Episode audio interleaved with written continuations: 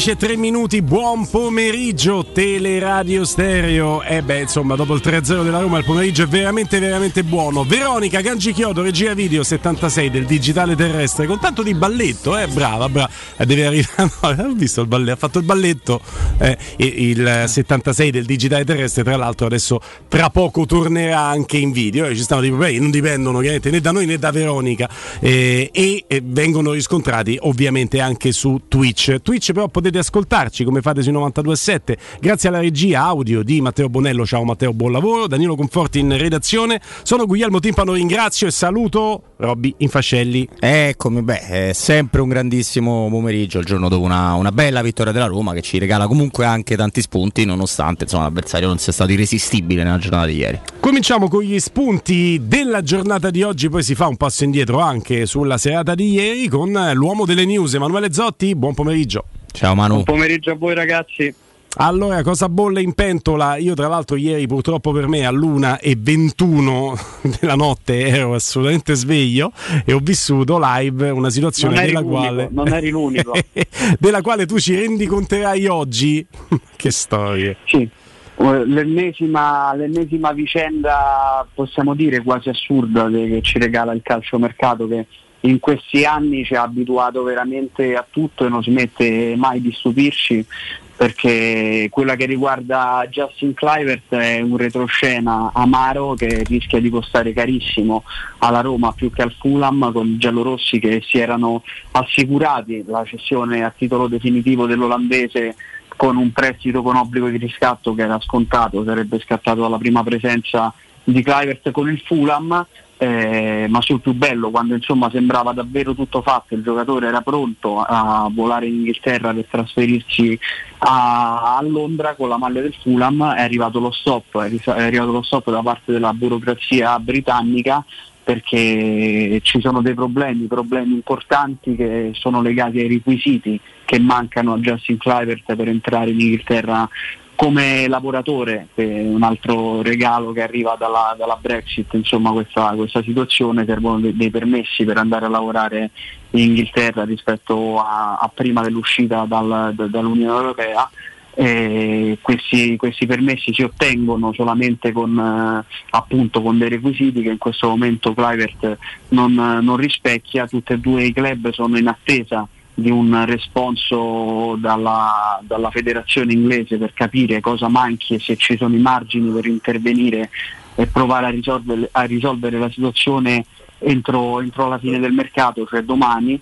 Eh, però insomma da, da, parte della Roma c'è stupore, c'è tanto stupore anche perché nei giorni scorsi era stata richiesta una lettera proprio dal Fulham alla Roma in cui ci spiegavano i motivi per cui Clivert non faceva parte eh, della, della, della, rosa della prima squadra, eh, insomma dipingendo bene il quadro della situazione, non si tratta di, di un esubero, di un fuori rosa, ma di un giocatore che non rientra nei piani della Roma e che ha passato le ultime stagioni in prestito ma che si è regolarmente allenato. Insomma, questa lettera non eh, era stata recepita anche dalla, dalla, federazione inglese, non erano state fatte obiezioni e invece stanotte la doccia fredda che per il momento fa saltare la, la, la cessione di Clevert al Fulham. A me questa eh, sembra una situazione paradossale, sai di quei film, eh, quelli, il 150 film di Natale con quelle robe no, che non ti fanno neanche più ridere quanto sono addirittura imbarazzanti, la, la, barzelletta che ti crea disagio nei confronti di chi la sta raccontando, è una situazione paradossale, il commento lo lascia Robin Fascello. Beh, purtroppo c'è poco da commentare, nel senso che la Roma in questo caso, poi eh, no, nel caso in cui avesse avuto delle responsabilità l'avremmo detto senza problemi, veramente non c'è c'entra poco perché eh, questa è una, è una, storia che riguarda la, la Brexit che ha, ha, regalato delle regole molto più, più stringenti, erano stringenti anche alla nascita della Premier League nei primi anni 90 e mi ricordo perfettamente che persino nei giochi manageriali quando tu volevi acquistare un uh, giocatore, eh, tu club inglese, se allenavi in Premier League, dovevi accertarti tutta una serie di parametri che erano abbastanza seri, ci dovevano essere anche presenze con le nazionali, come nel caso di Clevert che invece ce l'ha abbastanza lontane con, con l'Olanda, però è un fatto che doveva verificare il Fulham in primis e più di tutti e anche l'entourage di Clivert, perché se tu eh. vuoi andare solo in un punto, devi capire se a quel punto ci puoi andare. La Roma poteva fare, come ci ha raccontato Manu, quello che ha fatto, cioè rispondere con un documento integrativo alla situazione di Justin Clivert.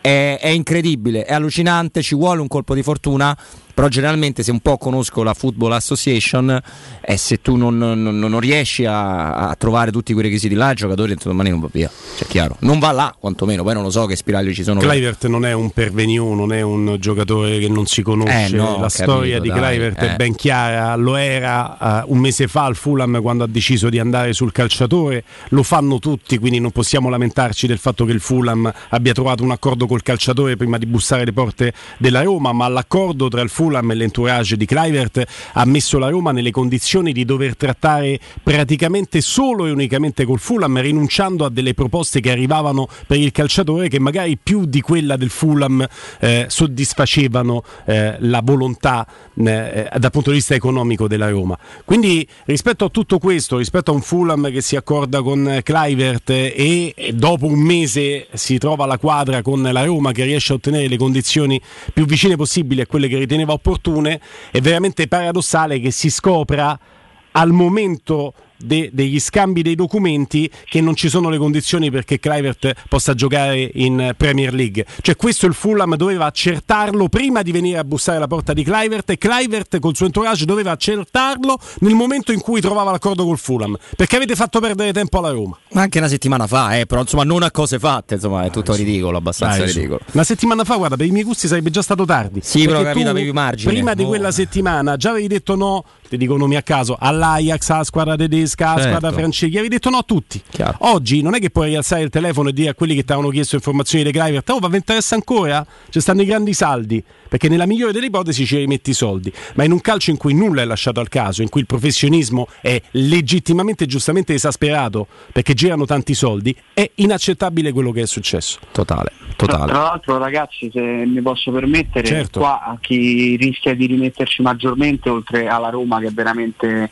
la parte lesa di questa storia, è proprio Clivert che si ritrova adesso a pochissime ore dalla, dalla chiusura del mercato con la concreta possibilità di rimanere a fare, a fare veramente il, il fuori rosa a Trigoria almeno fino a gennaio che è un, un'ipotesi che il giocatore voleva scongiurare in tutti i modi, invece mi sembra che con le proprie mani e quelle della sua gente eh, si siano dati la zappa sui piedi, cioè qui si parla proprio di, mm di un, problema, di un problema strutturale come era stato poi nel caso della Roma quando c'erano state le, le partite perse a tavolino, cioè, è un problema di, di persone che fanno, dovrebbero fare il proprio lavoro e accertarsi di, di, di tutto, compresi sì. i regolamenti, per evitare queste situazioni che sono grottesche, sì. veramente grottesche. Sì, sì, sì, sì. E mh, mm, non salgo, eh, sono assolutamente d'accordo con Robby, non salgo sul carro di chi dice sì, però la Roma ci doveva pensare, perché in un mondo iperorganico in, tu- in cui tutti, su tutte le trattative, hanno la possibilità di mettere il 100% delle energie, forse è vero quello che dite voi,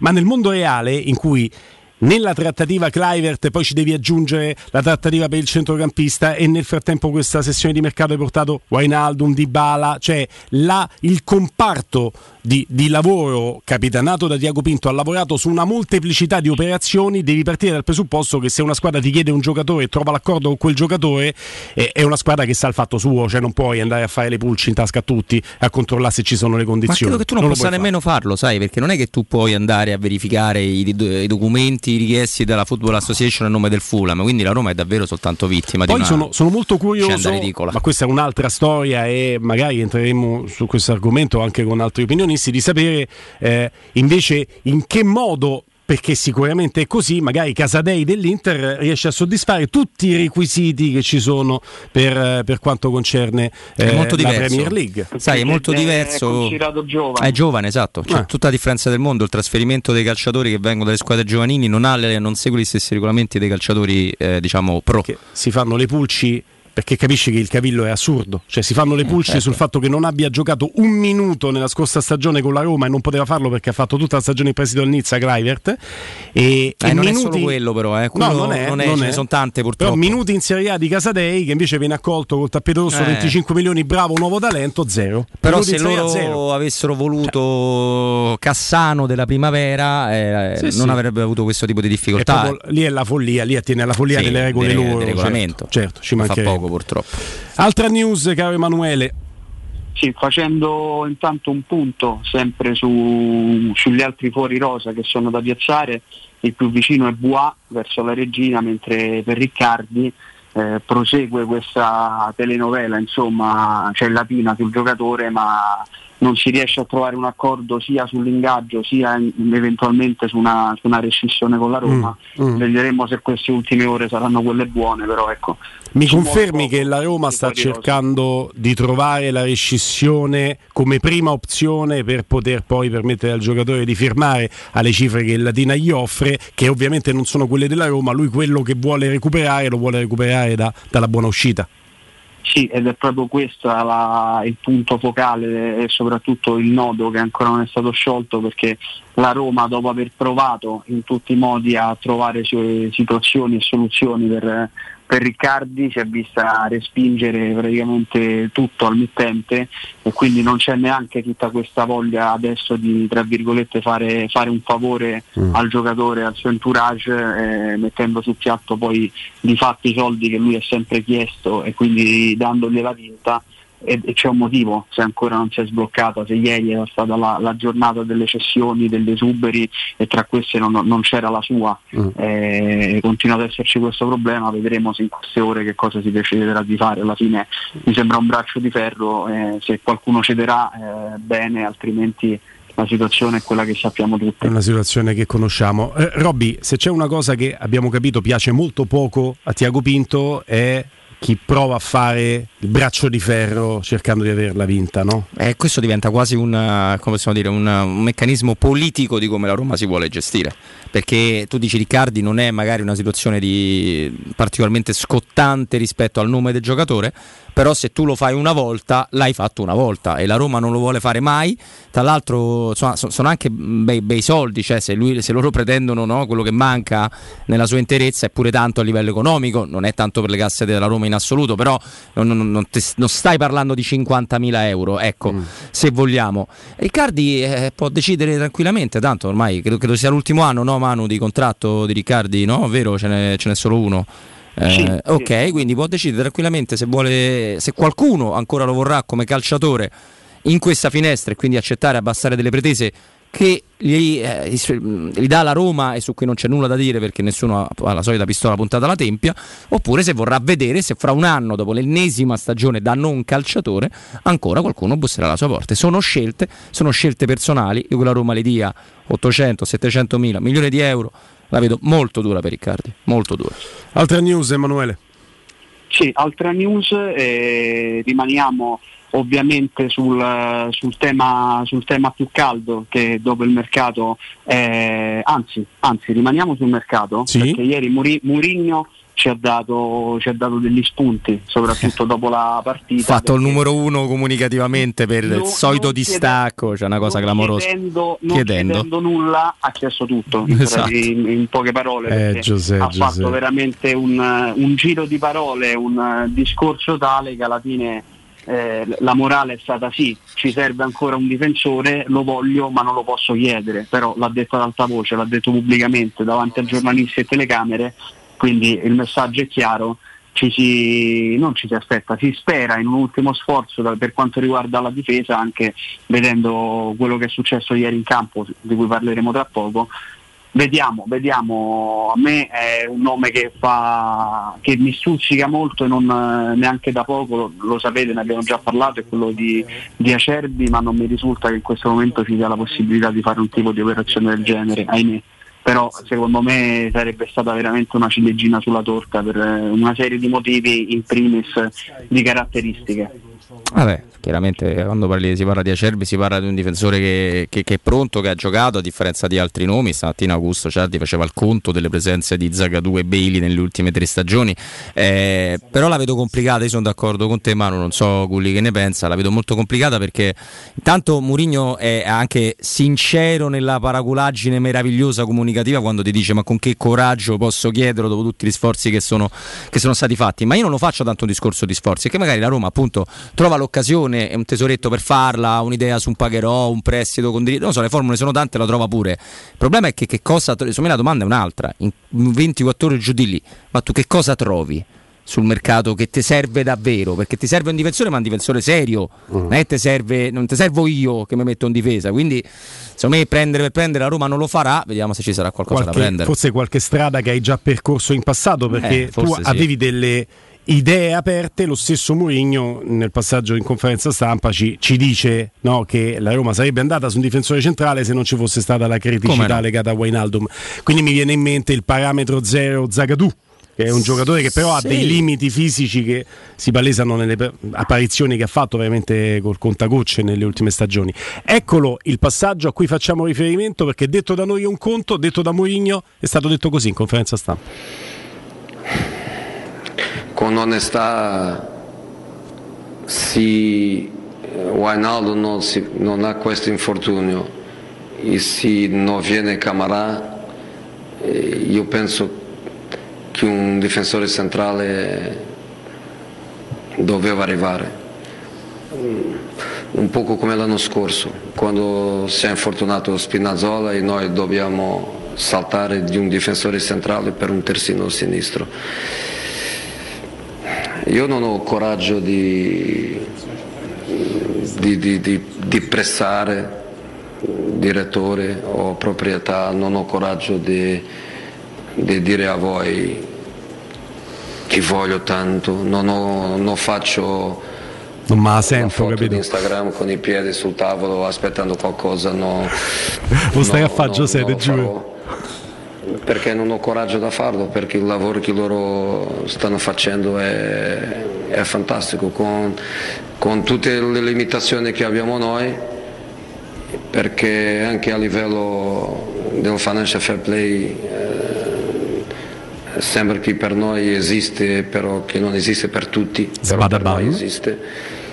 Eh, direttori, proprietà hanno fatto un mercato straordinario giocatori di, di altissimo livello um, con un investimento di 7 milioni di una compra, tutti gli altri stiamo parlando di, di giocatori in prestito, di giocatori in scadenza. Cioè lui qua sta dicendo quindi abbiamo speso solo 7, magari una cosetta per difensore c'è stato, sta di capito? di arrivare a quest'ultimo giorno e dire... Genio voglio un difensore centrale non ho coraggio. Non me la sento. Ho... No. Loro sanno che noi abbiamo bisogno, però. Lo sanno che mi serve. Cioè. Sanno anche che. Lo sanno da soli, no? Mi pagano cioè. per eh, trovare soluzioni. Trovare soluzioni per inventare qualcosa. L'anno scorso abbiamo inventato un terzino sinistro, Zalewski.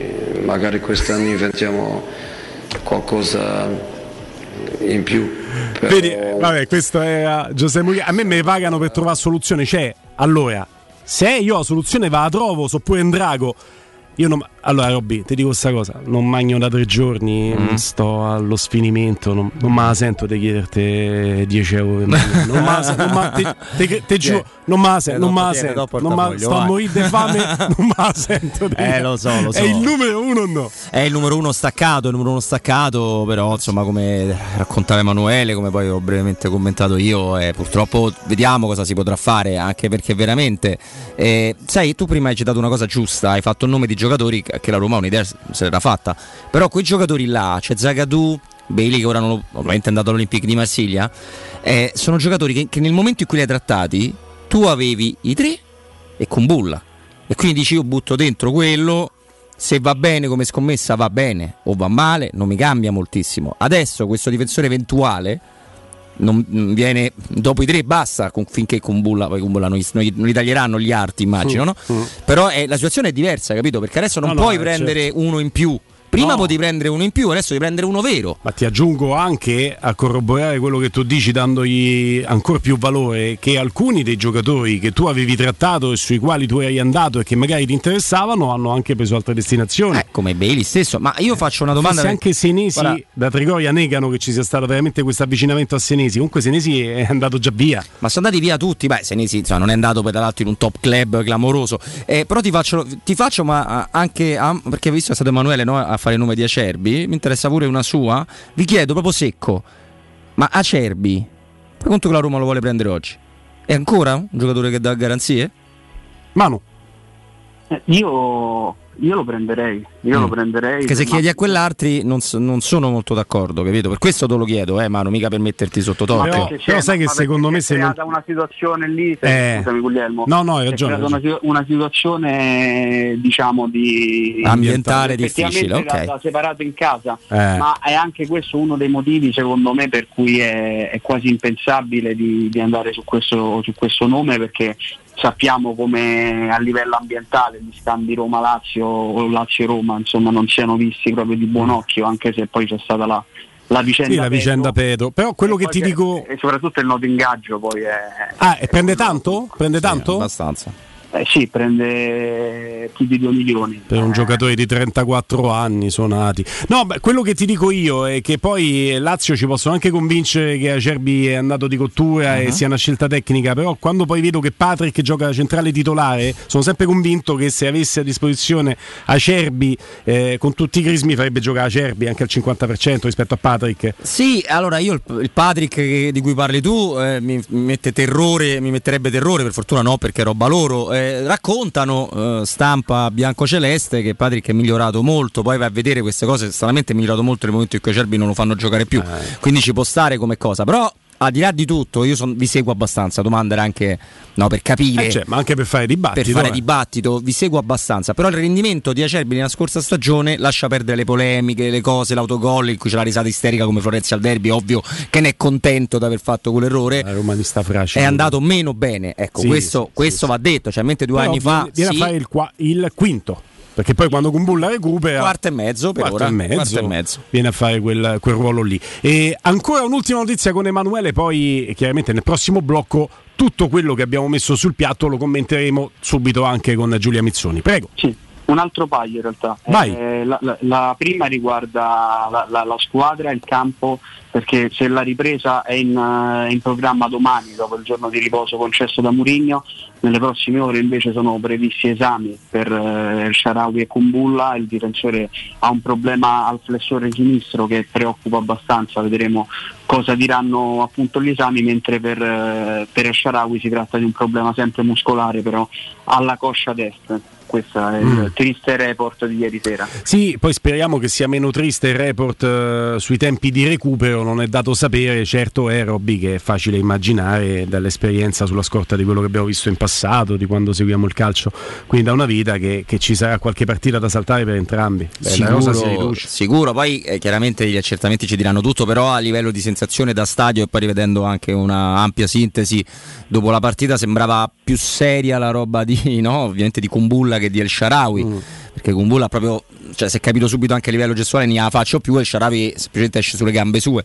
Però è, è ovvio che c'è, poi c'è anche il dispiacere perché Kumbulla stava facendo bene e perché il Sharawi stava facendo il Sharawi dove eh, forse facendo stava facendo il Sharawi pure ieri è entrato molto bene Stefano il Sharawi. Sì perdi un uomo di rotazione che ti entra a partita in corso e ti cambia anche il ritmo questo è un gran peccato e perdi un difensore che per te è vitale perché oggi se gli viene un raffreddore o vuoi semplicemente far riposare Smalling come ha provato a farlo riposare ieri devi mettere Cristante centrale o ti devi inventare Karsdorp come diceva Mourinho. O Vigna però Vi sono chiedo, tutte situazioni di emergenza secondo voi Robby e poi Emanuele quanto ha inciso su questo doppio infortunio muscolare che ci logora dentro perché ci eravamo anche compiaciuti del fatto che non arrivassero più infortuni muscolari per una serie di motivi legati al lavoro della Roma e del suo staff.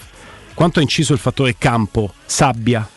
Ah, guarda, è molto difficile dirlo, ma sai perché? Perché ti metto come un elemento in più che ci sono stati tantissimi infortuni negli ultimi due weekend di campionato.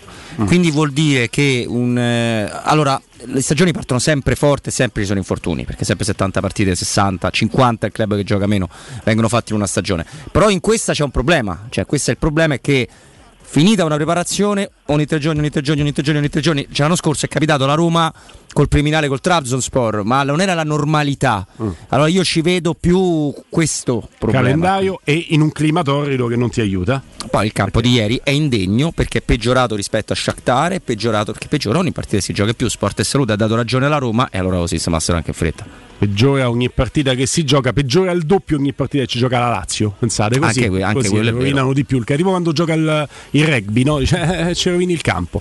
Emanuele, a te il commento serio, chiaramente la mia è una stupidaggine.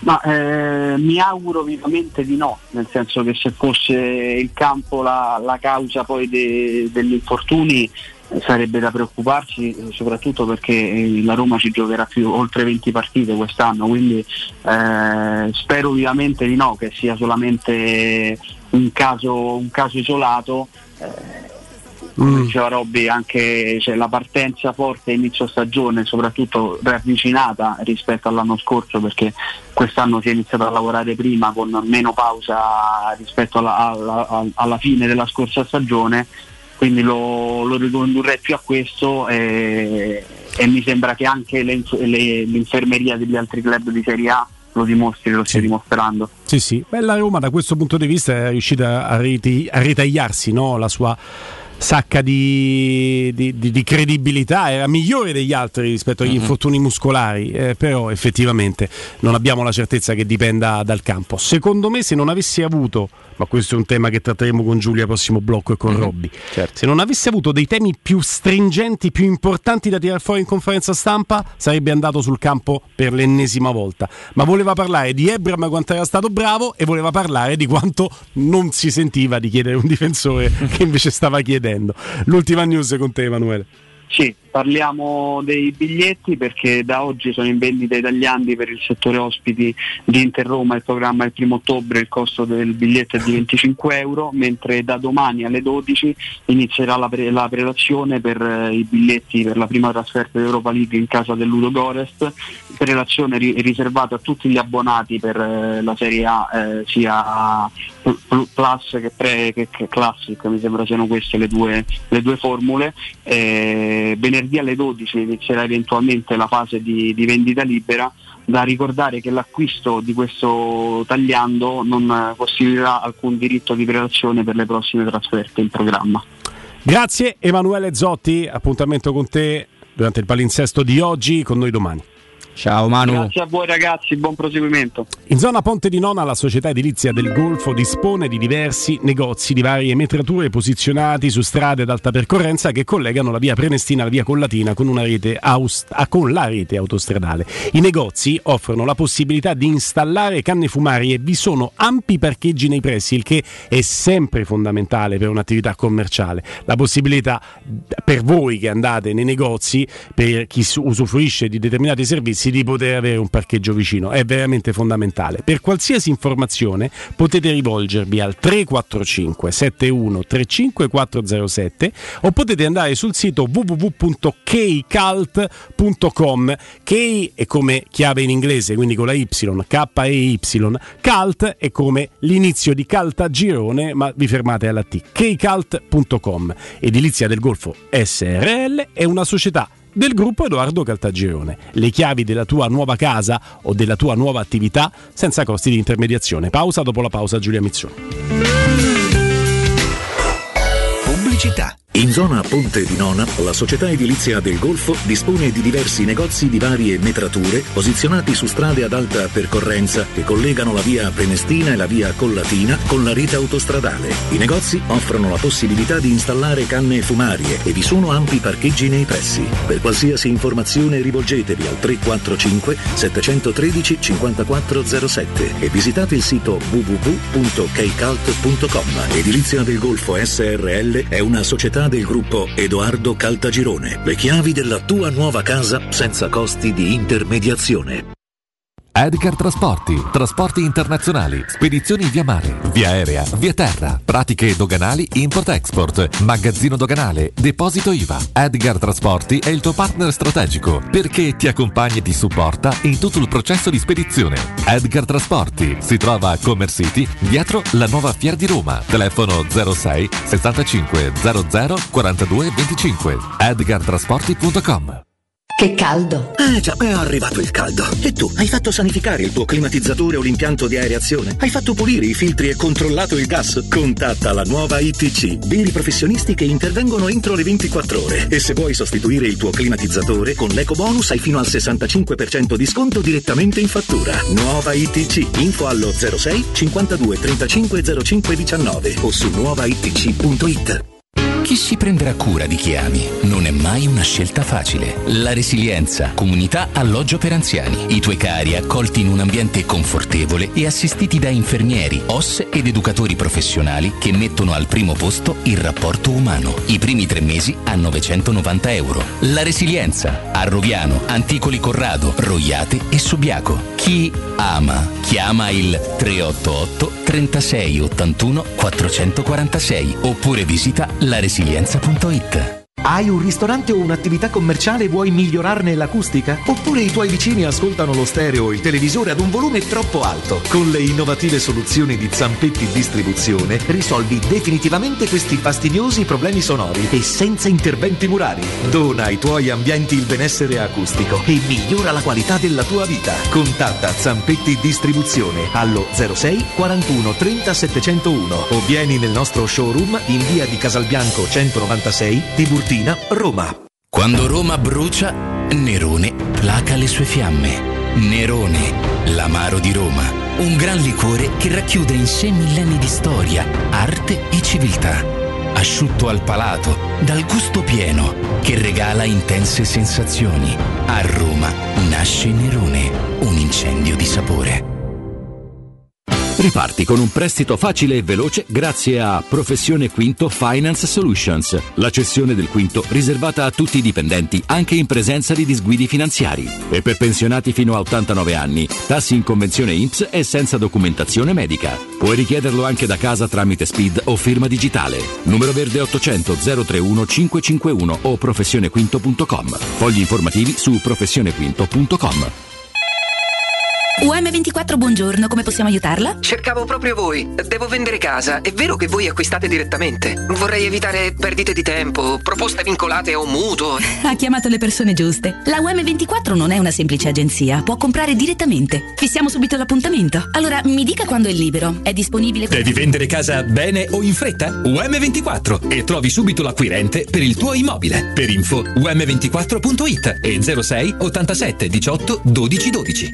Entra nella bottega Sapori e Delizie e lasciati tentare dalle varietà delle specialità abruzzesi, le carni dei pascoli di montagna, i formaggi stagionati e freschi, la maestria dei salumi artigianali. La bottega abruzzese è in via Tuscolana 1361C a due minuti dal raccordo fuori Roma. Chiamaci allo 06 96 04 86 97 oppure ordina online su kingsaporiedelizie.it e prenota la tua consegna a domicilio. King Sapori e Delizie, l'Abruzzo a casa tua.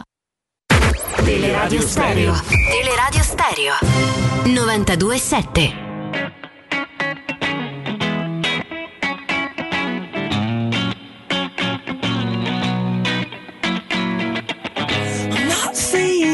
your fault, although we could have done more. Oh, you're so naive. Giulia Nizzoni, buon pomeriggio.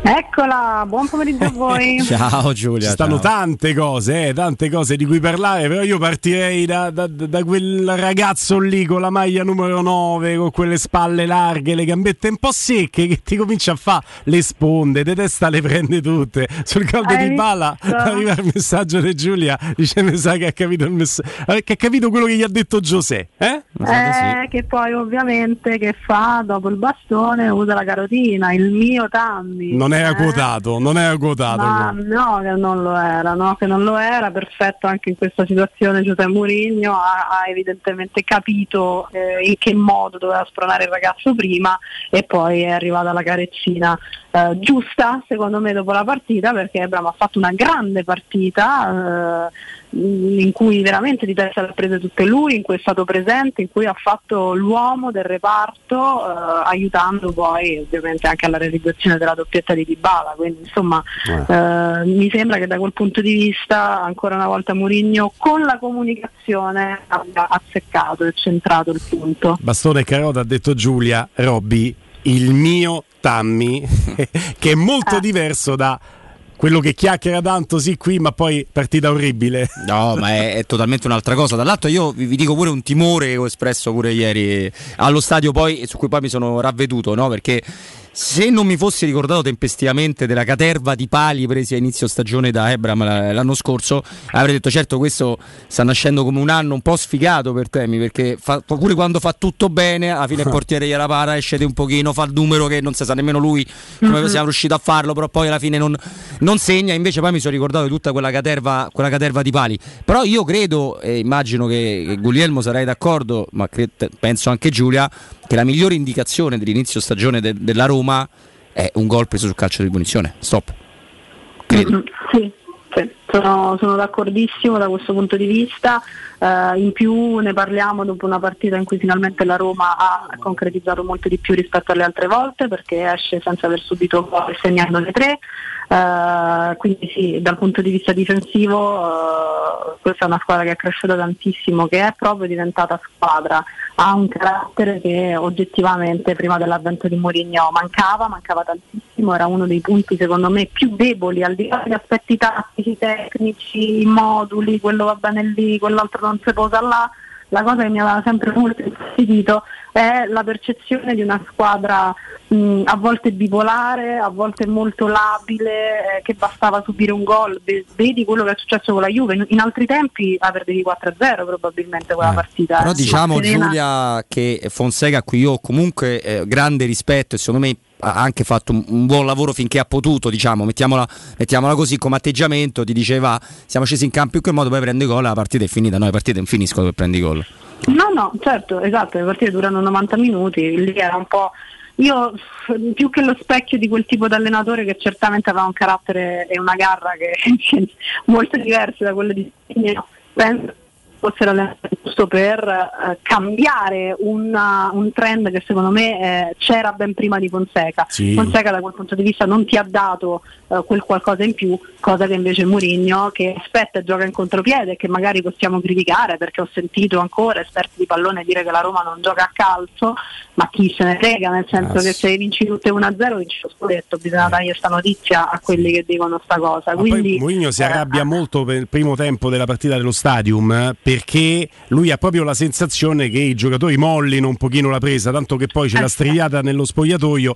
È anche vero che lui è così onesto da dirti che se poi la Juve concretizza quello che può fare nel primo tempo, Ah, tu certo. all'intervallo ci vai sotto 3-0 e non la riprendi manco con Mourinho. No, Quindi Eh, no, ci, ci no, vuole un ovvio. piccolo fattore C. Ecco che Il fattore C Sì. ci vuole, quello senza ombra di dubbio, però quando ti sgretoli dopo un gol subito non è sfortuna, è proprio atteggiamento. DNA. Poi in quella circostanza sicuramente c'è stato il fattore C, il annullato, il secondo della Juventus, sa, tante, tante eh, componenti, però tu comunque sei riuscito a, entra- a restare in partita e anche a pareggiarla, che per come si era messo non è proprio una cosa da, da Roma che, non- che conoscevamo fino a qualche tempo fa. Ecco. Torniamo a ieri sera, torniamo in conferenza stampa, la domanda su Paolo Di Bala. E sapete che se c'è una grande qualità di Mourinho è quella, indipendentemente dalla domanda del giornalista, di darti la risposta che vuole dare lui. Quindi mi commenta mister la partita di Dybala, ecco la risposta. Lasciami andare in un'altra direzione perché oggi è, è troppo ovvio e è troppo facile eh, parlare di Paolo, di tutto quello che lui sta facendo con noi, di quello che ha fatto oggi, eh, della sua storia, 98 gol con la Juventus, 2 gol con, con la Roma, 100 gol. No, ha fatto gol con il Palermo in Serie A? Certo, anche con Palermo, no? Ok, 100 gol in Serie A. È troppo facile dire oggi è la serata di Paolo. Per me oggi serata di Tami, che senza segnare ha fatto una partita straordinaria. Eh, tante volte voi parlate di lui perché lui segna, eh, quando io non sono contento con, con, suo, con la sua partita. Io oggi che non ha segnato sono super felice perché ha fatto secondo me una partita straordinaria, ha vinto tutti i duelli individuali, ha assicurato la palla per terra, ha giocato, ha assistito, ha avuto potere nell'uno contro uno, ha creato un mille di problemi all'avversario, ha fatto anche a livello di pressing, di copertura, ha fatto un lavoro fantastico. Per me Tami oggi è il mio uomo perché sarebbe troppo facile parlare di, parlare di Paolo. Così, no? Cioè, insomma, io ti chiedo di Dybala che fai non mi rispondi così. La voleva proprio di sta cosa. Però ti aggiungo Giulia che probabilmente anche perché non serve, no, ovviamente, cioè Dybala quanto lo sa che gli serve avere una carezza in più. Gli serve in un'altra Certo. partita come a Torino. Esattamente. Esattamente, esattamente, che è proprio, infatti è tutto un cerchio che si chiude e queste dichiarazioni fanno assolutamente il paio con quello che abbiamo sentito dopo la partita con la Juventus, è totalmente un cerchio che si chiude, Sì, cioè sì. lui ti sta dicendo l'ho sfondato quando ha segnato il pareggio con la Juve perché? Perché ha giocato una partita orribile, perché? Perché non ha fatto quello che invece stasera ha fatto e è stasera che è il mio Tammy, può anche non segnare, ma si sbatte per la squadra, vince tutti i duelli, tiene palla giù, tutto quello che lui ha detto è il mio giocatore, quindi quello che lui ti sta dicendo è anche, mh, può anche non segnare, ma quando lavora in questo modo per la squadra è il mio giocatore, è quello che mi serve. È assolutamente, eh, è- su questo è intelligentissimo Mourinho. Nessuna frase lasciata al caso. Cerca di metterti dove ti sentiamo un pochino meglio perché va e viene, quindi posizionata un po' meglio. Eccomi, Ad- adesso è perfetto. Eh, voi non siete Giuseppe Mourinho, quindi a voi non è consentito, se vi chiedo della partita di Dybala, rispondermi di Ebram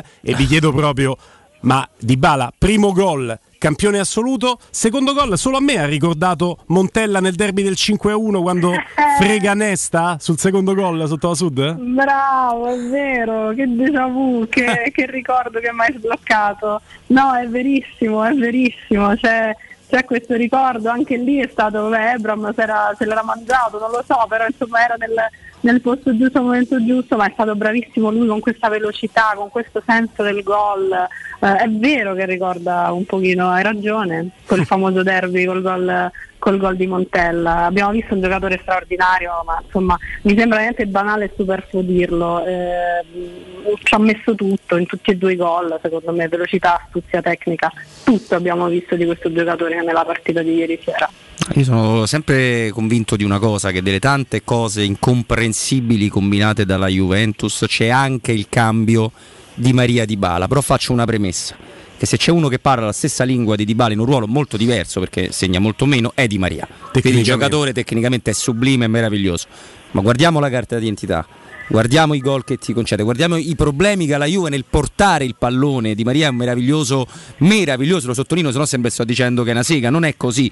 Solista sulla fascia è una cosa completamente diversa da, da Dybala. Io questa cosa non la capirò mai, perché per me in Serie A poi c'è altra roba che di cui si può parlare molto bella, molto estetica, eh, le AO, ce ne sono, eh, ci mancherebbe. Però in Serie A Dybala è il più forte che c'è tecnicamente. eh. Non so se Giulia condivide questa cosa proprio sulla, Giulia- sulla Juventus, sulle scelte della Juve. Girando con Prime, Giulia, mo, a parte tutto, non è che ti debba lanciare necessario, lo sanno tutti che lavori per Prime, quindi non è una calla, ma girando con Prime tu quelli forti forti li vedi dal vivo anche, quindi hai un parametro di riferimento importante. Eh? Eh, sì, e questo, stai questa per me è un'enorme fortuna ovviamente perché ho la fortuna di vederne tanti di campioni in tutti i ruoli del campo veramente. Da vicino. eh.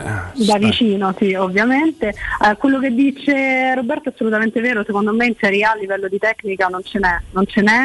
Eh, rispetto a Dybala io penso che se dobbiamo trovare una boh, giustificazione, non credo ne abbia, ne abbia bisogno, ma una spiegazione diciamo così logica alla scelta che fa la Juventus è più una scelta di, di raccordo probabilmente, cioè avere un fuoriclasse a metà tra una zona del campo e l'altra eh, perché eh, oggettivamente se c'è un problema della Juve, lo stiamo vedendo anche in questo avvio di stagione in cui Di Maria non c'è, è, è proprio quello, è il creare idee di gioco eccetera da questo punto di Però lo vista. fa no, Giulia da splendido solista. Di Bala ha una capacità di legare i reparti eh, Certo, in zona certo. centrale che è un po' diversa, capito? Eh, Quello, quello, quello senza ombra di dubbio. Eh, anche sono rimasta abbastanza colpita dalla facilità, diciamo così, dalla leggerezza con cui è stato lasciato andare via. Io non so se magari i dubbi o le paure, i timori della Juventus fossero legati più all'aspetto fisico e qui eh, sono autorizzati tutti gli scongiuri del caso. Eh, onestamente non, eh, non lo so perché lasciare andare via con questa leggerezza un giocatore come Dybala in Serie A, in Serie A sottolineo, è, è bizzarro. Però insomma ecco, non è che è arrivata Giulia Mizzoni al posto di, di Dybala, No, questo sì. voglio dire, però il concetto che tu hai detto è molto giusto e valido, cioè è chiaro nel, Mi- nel paragone, chiamiamolo così. Mi è sembrato per completare il discorso che avete fatto voi, senza aggiungere nulla in realtà, perché l'avete sviscerato e sviluppato benissimo. E io sono perplesso sul fatto che loro accannino di bala quando prendono Vlaovic, quando sarebbero stati una coppia perfetta, complementare. Bellissima, Cioè, nel momento in cui tu prendi Vlaovic è esattamente il momento in cui dici ok ci sediamo, rinnoviamo a Dybala, gli facciamo un 4 anni e chiudi qua. Quello mi lascia per Nulla da aggiungere. Ma meno male che l'hanno fatto. Ah, un gran me- meno male. Ma meno male che l'hanno fatto. Allora, se vogliamo proprio esagerare, ma meno male che l'Inter si è andata a prendere in leasing Lukaku anche. eh. se no, prendeva l'Inter di Certo, Bala. Eh. sì, sì, come no? Come no? Sì, Eh, non c'è dubbio. è vero. Si questo sono è vero. fatti ingolosire da questo. eh, che non è un luogo comune perché Lukaku già l'ha fatto. Però questa cosa Lukaku vince il campionato da solo. No non è così. Lukaku fa tanti gol da solo che è una cosa diversa. Eh. la Roma ha avuto centravanti meravigliosi con cui non ha vinto il campionato. Balbo l'ha vinto ma a fine carriera con due partite quando Balbo faceva 20 gol a stagione la Roma non lo vinceva il campionato. Feller non ha vinto il campionato.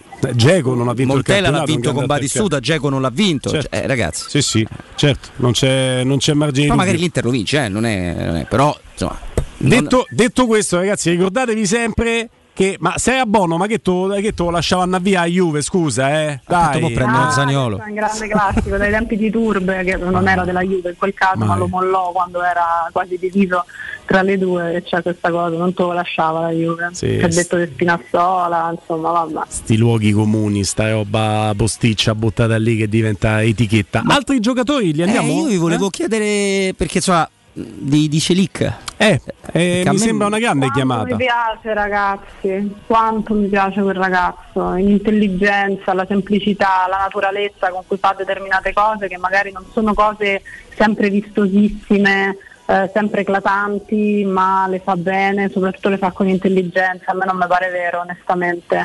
Eh, mi piace veramente tanto. E è un giocatore che secondo me alla lunga in quel ruolo eh, può diventare il titolare della Roma lo dico questa è una mia sensazione poi eh, per carità pronta ad essere, ad essere smentita ma è un giocatore che, che veramente è stata una bella chiamata perché ti dà quell'ordine anche quella tranquillità secondo me eh, in quella zona del campo che, che fa tanto tanto tanto la differenza mi è, mi è piaciuto da morire veramente Sai che a me piace anche Karsdorp e sono diversi, per cui eh, possono diventare con le scelte giuste una risorsa no, proprio per la loro diversità. Sì, certo. Però non vi Certo. sarà sfuggito una cosa che secondo me è un gran segnale di quello che certifica che mette la pietra su quello che diceva Giulia.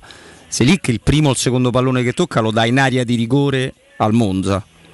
Da lì non sbaglia più nulla, Mm. proprio cambia passo con la testa, dice ok è stato un caso, non c'è problema e, e non sbaglia più nulla. Poi Il fatto di rimanere in partita anche rispetto a una prima giocata. Sì, non è che se non dovesse fare autogol e impazzire, però non ha, non ha proprio accusato il minimo giro a vuoto. A me ha colpito l'umiltà. quadrato, pronto, pronto, che Pronto. non è banale perché comunque Sì, appena sì. arrivato, anche fisicamente l'ho visto bene, cioè, insomma, Me- meglio della prima uscita in cui l'ho visto perché anche la fluidità di corsa per carità sviluppata su un minutaggio più ampio però è stata una fluidità differente. E vi dirò non so se condivide- condividete che è anche un ragazzo modesto umile e lo si vede in campo nel fare la giocata più semplice ma quando lui si è presentato lui ci dice come sei? che a te- A me queste domande dei giornalisti in conferenza stampa chiedono a un giocatore, ti descrivi, potresti sapere com'è un giocatore, è il tuo lavoro. Però vabbè, a quella domanda lui ha detto con grande umiltà, io sono un giocatore più difensivo che offensivo, devo lavorare sulla fase offensiva.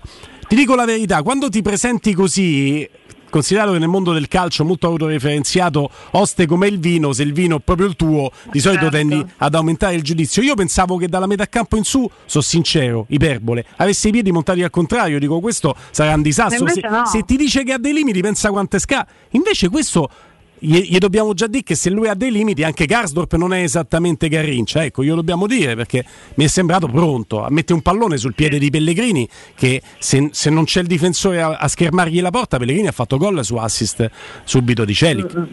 Sì, sì, sono d'accordo. Ripeto, pronto secondo me è il termine giusto e non è banale, non è poco, visto che è appena arrivato e al punto in cui siamo della stagione. Quindi mi sembra già una discreta garanzia nell'ambito poi delle rotazioni. Questo non significa che bisogna buttare nel cestino, eh, ovviamente metaforicamente, Karsdorp, ci mancherebbe altro, però sapere che finalmente c'è un sostituto ed è un sostituto valido che te li puoi giocare anche in base al tipo di partita, al tipo di avversario che da quella parte devi andare a fronteggiare, quindi se vuoi rimanere un po' più bloccato, eh, insomma è una bella risorsa. Mm. E, o- oggi il gioco del tasso tecnico di, di Dybala, sentivo lo faceva anche Riccardo Angelini prima di noi, Sì. con Augusto, con eh, Riccardo Trevisani, hanno sviluppato questo argomento che è molto interessante perché dà anche l'idea del patrimonio tecnico che hai dentro. E, e io, io forzando la mano chiaramente, stando al tasso tecnico, chi può dialogare con Dybala la prima cosa che mi è venuta in mente è una giocata, che non può fare storia chiaramente, è una giocata su 90 minuti, in cui Dybala Zaleschi sotto la Montemario nel primo tempo si scambiano la palla a una velocità supersonica, mi hanno ricordato Totti e Cassano. Totti e Cassano lo facevano 100 volte a partita, ma quella giocata mi ha fatto pensare a quanto sono forti tutte e due, quindi anche Zaleschi tecnicamente. Sì, ecco, Zaleschi è un altro che tu praticamente trovi per una sfiga, perché di questo si è trattato, eh, che però poi diventa, diventa una risorsa. Un altro ragazzo bravissimo, eh, soprattutto nelle prime fasi della partita, è stato molto presente, mi è piaciuto eh, tantissimo. Eh, è una di quelle soluzioni per cui Mourinho dice no, io sono pagato anche per trovare soluzioni, lui lo dice parlando del centrale difensivo che molto probabilmente non arriverà a questo punto nella Roma, però ti dà, ti dà la misura di quanto a volte poi no, nella sfiga tu riesca a trovare delle, delle soluzioni valide, delle risorse. Questo è un ragazzo che è un altro di quei ragazzi che secondo me merita di avere spazio, merita di avere più, più chance. Credo che questa, la stagione lunga e piena di impegni della Roma glielo consentirà e credo soprattutto che se le giocherà bene. È un altro che a me piace veramente tantissimo Zaleschi. A un certo ha- punto da un, da un pallone di prima ad Abram che gli chiama il passaggio e la palla passa Sì, come anche lì, anche lì è molto complicato no, fare il, il giochino su quando è meglio mettere uno o mettere l'altro, però chiaramente le scelte per fortuna le deve fare Mourinho e anche ieri l'ingresso di Spinazzola ti ha fatto- ha dato un ingresso di uno Spinazzola diverso da quello che invece era Certo. stato sacrificato alla fine del primo tempo, per- perché quel giochino funziona sempre quando tu ci sei dentro quei sentimenti, quando non ci sei, prima hai fatto il- l'esempio di, di Celic della conferenza stampa, no?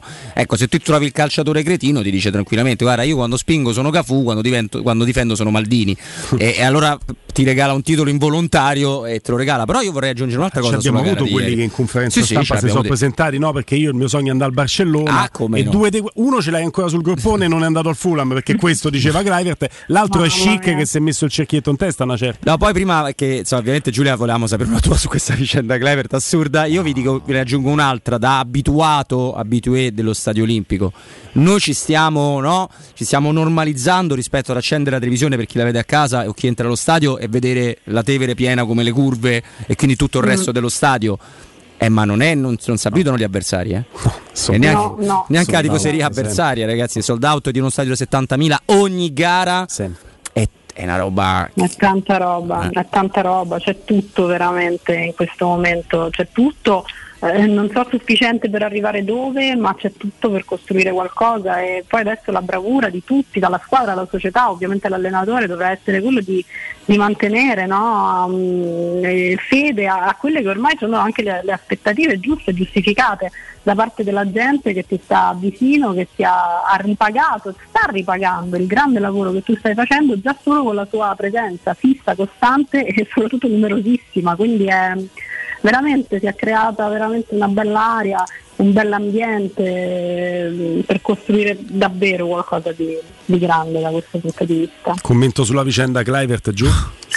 Ragazzi, mamma mia, allora, quello che io non, non- non comprendo, beh, da quello che ho capito c'era stato uno scambio già di sfide in cui la Roma sostanzialmente giustificava, spiegava anche le motivazioni per le quali Clivert non fosse rientrato insomma, eh, nel giro eh, nell'ultimo periodo e, e quasi come se non, non se non si fossero capiti, pensavano che con questa spiegazione fosse tutto ok, invece dall'altra parte no, il Fulham che forse non, non era al corrente o, di, di quella che poi è una regola loro, da quello che ho capito, no? per cui il ragazzo non, eh, non potesse avere Sì, della Premier.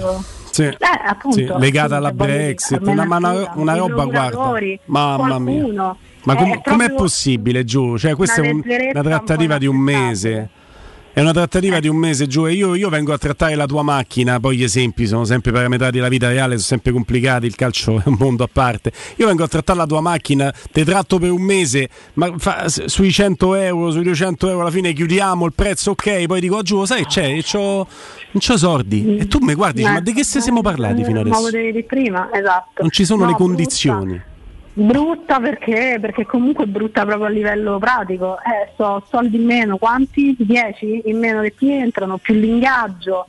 Eh, insomma, è una bella botta pesante. Ma il problema, Giulia Gulli, è che da quello che hanno ricostituito diversi amici, fra cui Andrea Di Carlo, che l'ha scritto anche su Siamo la Roma, eh, sono sei i criteri non rispettati da Clivert e sono proprio non rispettati, cioè non so come dire, questi il Fulham non poteva non saperli, la Roma sì. Dici, Non era un cavillo, una clausola. Eh no, c'è che dici, "Ma è 30% di presenza in nazionale l'ultimo biennio, l'ultima volta che Clivert ha giocato in nazionale 4 anni fa, Esatto. 18. Eh, numero di minuti giocati nei campionati nazionali, anche quello non rispettato. Mi- minuti giocati nelle competizioni internazionali non le ha fatte il Nizza. Piazzamento dell'ultimo club in comitato, punteggio basso per il Nizza che è arrivato soltanto in Conference League. Crescita internazionale dell'ultimo club in cui ha militato, punteggio basso sempre il Nizza. Eh, l'unico, l'unico- l'unico requisito a favore è quello della squadra che lo vende, la Roma, che rispetta tutto. Cioè è incredibile. Eh, non è uno. L'unico parametro che riguarda direttamente la Roma è rispettato perché la Roma è una squadra che, che ha un, eh, diciamo un piazzamento UEFA, un range tale da essere credibile per la Premier se gli vende in giocatore. Perché poi ha rispettato anche l'altro la Roma, perché che è quello di dire perché Clivert non si allenava con la prima squadra. E quello, Ecco, esatto. Però la Roma l'ha rispettato perché voi sapete meglio di me, anche i nostri ascoltatori, che in Inghilterra esistono le squadre riserve. Che sono Mhm. tutti giocatori che non rientrano il progetto tecnico, quelli troppo grandi per la squadra giovanile ma non considerati prima squadra. Per cui la Roma ha spiegato che era la stessa identica situazione di un eventuale club di Premier. Cioè Clevert per noi è uno con cui non puntiamo ed è per questo come se so- eh, stessi in una sorta di Roma riserve. Ecco, così abbiamo penso chiarito tutto anche Massimiliano, finisci a casa. Questa non ci voleva, era quasi tutto perfetto perché veramente anche, l'abbiamo già detto e lo ribadiamo, con il lavoro che è stato fatto nel mercato in uscita da Pinto dalla società è stato qualcosa veramente di, di lodevole, meritevole di nota esattamente come quello del mercato in entrata. Diciamo che sta- questo neo qui ti sporca un po' tutto quanto, mi, mi spiace poi sostanzialmente. Ecco. Mm. Senti, ma Fofana 80? 81 milioni di euro per il Chelsea, Giulia, di cui ieri e tu che si è lamentato Mamma della mia. campagna acquisti, ne aveva già spesi 193, 5 partite in stagione, 2 vittorie, un pareggio, 3 sconfitte. Eh, certo, eh, mi- ripeto, ne, facevamo- ne parlavamo anche col direttore Sconcerti qualche giorno fa, no, della presa di distanza degli allenatori, è sempre colpa o della panchina che non va bene o del mercato che non è stato all'altezza.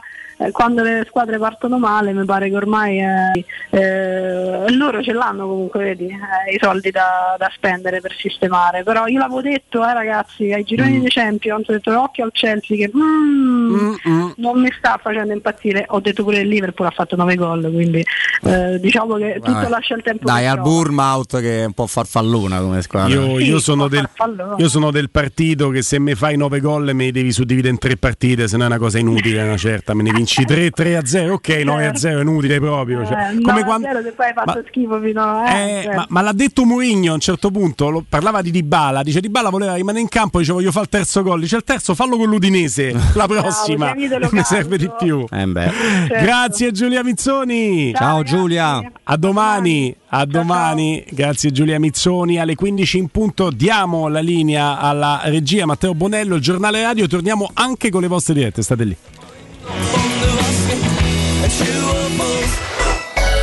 Pubblicità. Sogni di giocare contro il capitano. Nella capitale continua il progetto dell'Accademia della Roma Calcio a 8 per uomini dai 18 ai 45 anni. Dopo la vittoria dello scudetto di questa stagione, iscriviti anche tu. Visita il sito www.asromacalcio8.it e compila il form nella sezione Accademia. Sarai ricontattato e potrai entrare nel mondo del calcio a 8 da protagonista, insieme alla Roma Calcio a 8. Seguici anche sui social.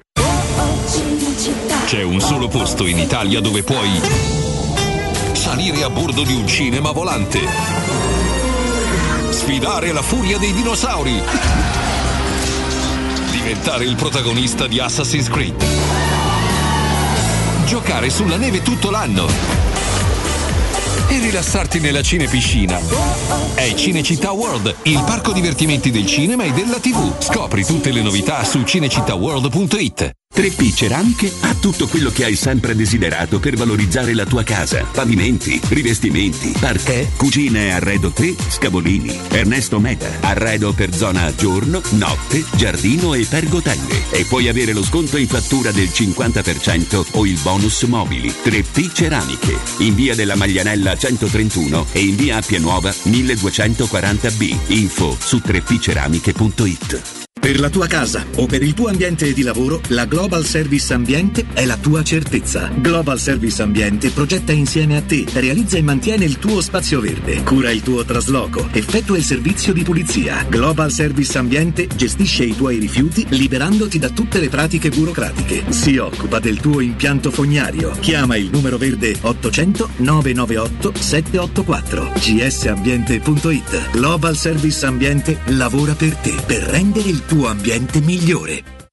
Devo vendere casa, ma sono stanco dei tempi biblici delle agenzie. Affidati a Compro Appartamenti. Ho venduto con loro la mia casa in meno di un mese. Compro Appartamenti è un'azienda leader nel settore immobiliare. Acquista direttamente qualsiasi tipo di immobile, anche se pignorato, ipotecato, locato o in nuda proprietà, garantendoti una liquidità immediata in tempi brevissimi. Compro Appartamenti. Vendere la tua casa non è mai stato così veloce e conveniente. Chiama 338 11 45 032 o info chiocciola comproappartamenti.eu. Il sistema costruttivo Brick è utile perché si movimenta facilmente, è utile perché consente i tempi certi di realizzazione, è utile perché si costruisce a secco ed offre le pareti pronte in 8 ore finite e tinteggiate, è utile perché è certificato per sostenere qualsiasi carico con qualsiasi sistema di fissaggio, è utile a tutti perché è un manufatto realizzato con una percentuale di polimeri provenienti da materie plastiche riciclate e quindi è utile all'ambiente. Il sistema costruttivo Brick rispetta i criteri minimi ambientali ed è un prodotto Prefedil. Tutti ne parlano. Sono i gossip dell'estate? Beh, veramente sono i prezzi bassissimi di Iper la Spesa. Ah, sì, Iper la Spesa, dove fai la spesa ad occhi chiusi. Fino al 31 agosto, sughi noi e voi, pomodoro e basilico, arrabbiata, grammi 350, 1,19 euro. Riso basmati, noi e voi, 1 chilo, 2,99 euro. Vaschetta trasparente e gelato, noi e voi, grammi 500, 2,99 euro. Non parlarne solamente. Approfitta e vieni da Iper la Spesa con la tua Magnificard. Scopri offerte mai viste. Iper la Spesa, il risparmio ad occhi chiusi. Devo cambiare i miei occhiali, mille offerte, ma non so dove andare. Io ho scelto Ottica Salvagente, qualità e comfort. I miei occhiali sono perfetti. Eh, ho capito, ma il prezzo? Eh, invece non hai capito niente. Se ti dico montatura omaggio? Ah! Eh sì, montatura omaggio su tutti gli occhiali da vista completi di lenti oftalmiche. A Roma, Ostia e Monterotondo. Approfitta della promozione. Gli indirizzi dei punti vendita li trovi su otticasalvagente.it. Adesso ho capito! La risposta giusta è Ottica Salvagente. Cerca Teleradio Stereo su Facebook e Twitter. Vai su www.teleradiostereo.it e scopri come seguirci in streaming. Teleradio Stereo.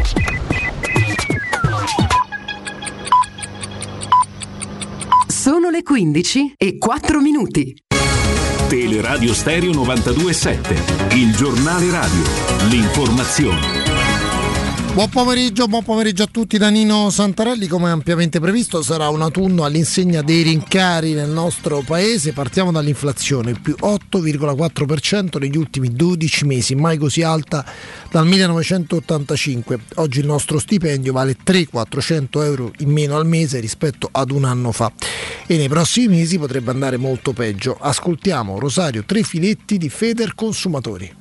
Agli aumenti che si sono verificati catastrofici negli ultimi mesi se ne aggiungeranno con le previsioni che abbiamo fatto ulteriori aumenti soprattutto per le bollette di luce e di gas. Allora noi chiediamo fortemente alle istituzioni, al governo di continuare il processo di detassazione ed anzi ampliarlo sia per le famiglie che per le piccole e medie imprese e naturalmente intervenire anche sui processi strutturali, la diversificazione diversificazione energetica, di investimenti sul fotovoltaico ed altre cose ancora. Inoltre come famiglie possiamo fare qualcosa, anzi eh, diciamo qualcosina per risparmiare su luce e gas per quanto riguarda i nostri comportamenti. E allora i tempi di una doccia che siano ridotti, che si tengano spente le luci dei vari elettrodomestici che abbiamo in casa a partire dalle televisioni, non mettere i panni ad asciugare sui caloriferi quando ci sarà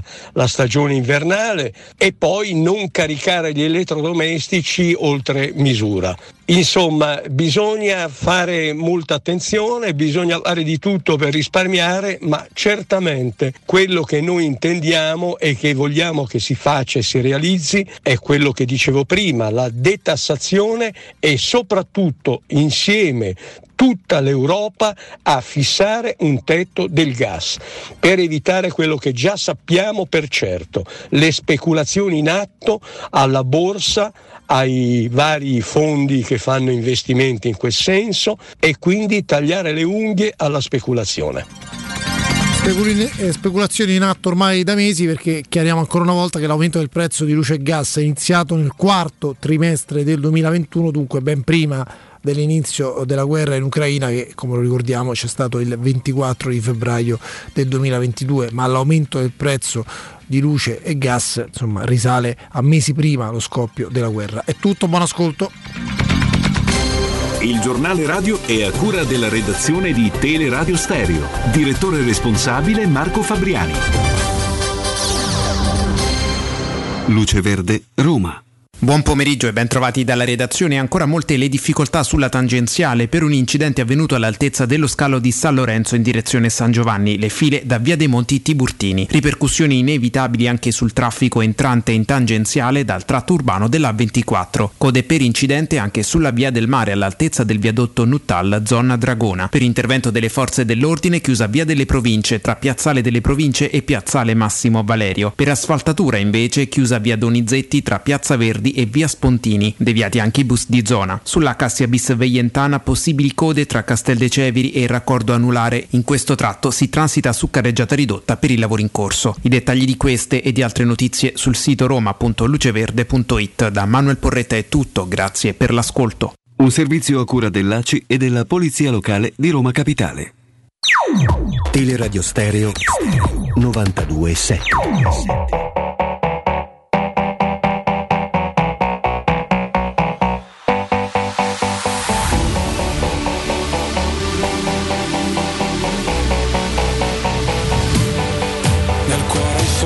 solamente foto di paesaggi e non c'è posto per le tue foto con me. In auto dormi ed io non riesco a non guardarti, sei bella da schiantarsi, da sfiorare il guardrail. Da bimbo mi ricordo odiavo le vacanze, tranne quando pioveva e stavo in camera in hotel. Spaccami come Hendrix con la Stratocaster, fai uscire le mie ansie ma non chiedi il cash. Sulle tue gambe ho letto il senso della vita, dimentica la Bibbia o le pagine di Freud. È meglio se restiamo amici come prima, ma poi facciamo mattina per parlare di Finisce Paolo Di Bala, Paolo, il partito di Bala, di Bala, di Bala, di Bala!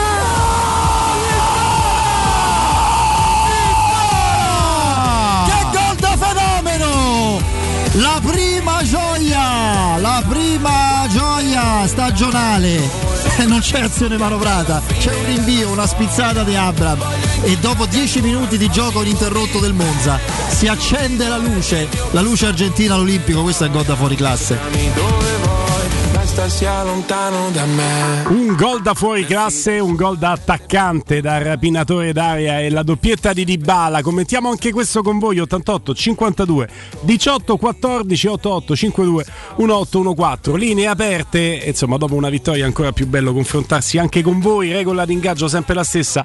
Veloci, botta e risposta così parlano Ma in questa l'hai vista? Ma questa Quale? la devo Quale? leggere. Quale, quale? Paul Pogba ha confermato alla polizia eh, francese di aver di fatto pagato un santone, un, un santone eh, non per fare, cioè per fare un incantesimo, sì, sì, sì, ma per proteggerlo dagli infortuni e assolutamente non per fare una maledizione su Kylian Mbappé. Ha- addirittura ha dovuto spiegarlo. Eh sì, perché avevo detto tu che perché sta a fare i spilloni a Kilian. Cioè, ragazzi, No. ma questa è una cosa. Fa- cioè- Fammi capire, ma questa, questa pratica l'avrebbe fatta prima o dopo il, il ginocchio? Perché se l'ha fatta prima non ha funzionato. Eh. Non lo so, notizia. però ti dà molto su del, del rapporto che c'è in certi momenti nella nazionale francese, perché ovviamente erano in due club diversi, eh, però eh, che capito, cioè, perché tu dallo United devi fare fai i spilloni a Mbappé nel Paris Saint Germain? Una cosa- Cioè, pensa quanto si può odiare. Questo mi ricorda la, la diatriba che c'era stata in un derby e ci avviciniamo anche eh, al derby della Madonnina eh, nel fine settimana. Diatriba in un derby tra Ibrahimovic e Lukaku. Lukaku si era arrabbiato Come tanto no? perché Ibrahimovic gli ha detto tu fai i riti voodoo, le cose proprio veramente straordinarie. Va bene, torniamo al nostro 88 52 18 14. Pronto? Pronto? Ciao. Ciao, buonasera. Eh sì, buon pomeriggio, anzi sono Luigi. Ciao, Luigi. Mi chiamo, ciao. Benvenuto. Ciao Luigi. Ciao, scusate se sdirazzo un attimo eh, rispetto alla, alla partita di ieri. Vai tranquillo, l'importante è che lo fai nei 40 secondi e poi dici quello che vuoi. Benissimo, 40 secondi. Io dopo eh, 52 anni di abbonamento in Tevere numerata e, di- e gli ultimi 20, anzi 15 passati come accompagnatore disabile, io ieri sera ho assistito a scene che non avrei mai voluto assistere, praticamente con la, ehm, l'attivazione del nuovo settore premium da parte della Roma. Che è una cosa bella, positiva, no? Quale? No, ci hanno cacciato tutti. Però scusa, io avevo Hanno letto che c'era un comunicato della Roma nella quale si diceva che per venire incontro alle persone con delle disabilità c'erano poi delle iniziative, no? Sì, l'iniziativa è quello di aver spostato gente che stava praticamente in Tevere centrale, Ok. averla spostata nel settore dei distinti della Tevere, ammucchiati. Per mettere i palchetti, mi dice Matteo? Prego? I palchetti, no? Per mettere i palchetti. Per mettere non lo so cosa farà il CONI invece de- de- de- E ti sei trovato, e questo ti ha provocato un disagio?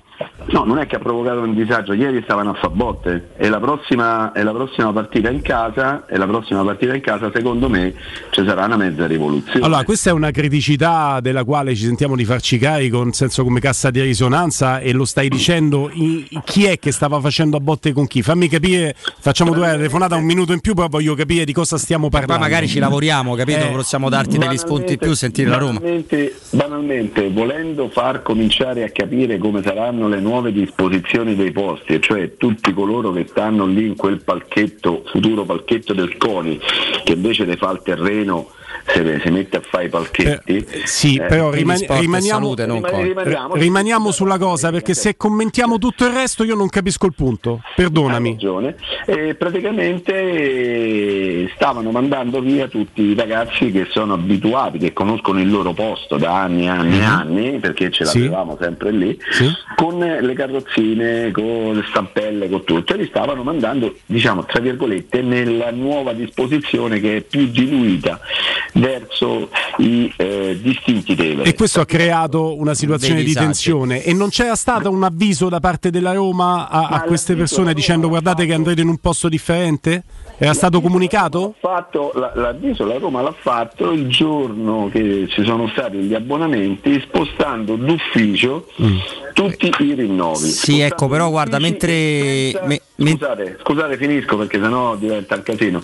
Eh, e senza dare nessun tipo di mappa e senza Mm. dare a nessuno la possibilità di scegliersi eventualmente un nuovo posto. Sono stati assegnati a prescindere. Ho capito, ho capito. Va bene, va bene. Prendiamo, certifichiamo e chiaramente lavoriamo anche su questa segnalazione Eh, che tu ci aspetta, hai però fatto. già ci ho mezzo lavorato mentre ne parlava la cosa. Allora, dobbiamo approfondirla un pochino, magari tanto una cosa avremo modo, però una cosa ve la dico subito, questi spostamenti non dipendono dalla Roma. Dipendono da, da chi gestisce lo stadio olimpico, quindi sport e salute, quindi CONI. E la comunicazione e la, dipende la dalla Roma, ne ha Roma? preso atto, prendendone atto l'ha comunicato nel momento in cui fai gli abbonamenti, quando te lo deve comunicare, quando, quando Però, però lui dice non è stata fornita una mappa e noi non siamo stati in grado di capire dove dovevamo andare. Quello può essere un andare. disservizio, però andiamo sulla notizia che lo spostamento scomodo, brutto, io sono dalla parte ovviamente dei tifosi eh, certo, che hanno questo tipo no, di voglia di vedere la Roma, di superare delle barriere odiose per arrivare allo stadio olimpico, sono totalmente dalla loro parte.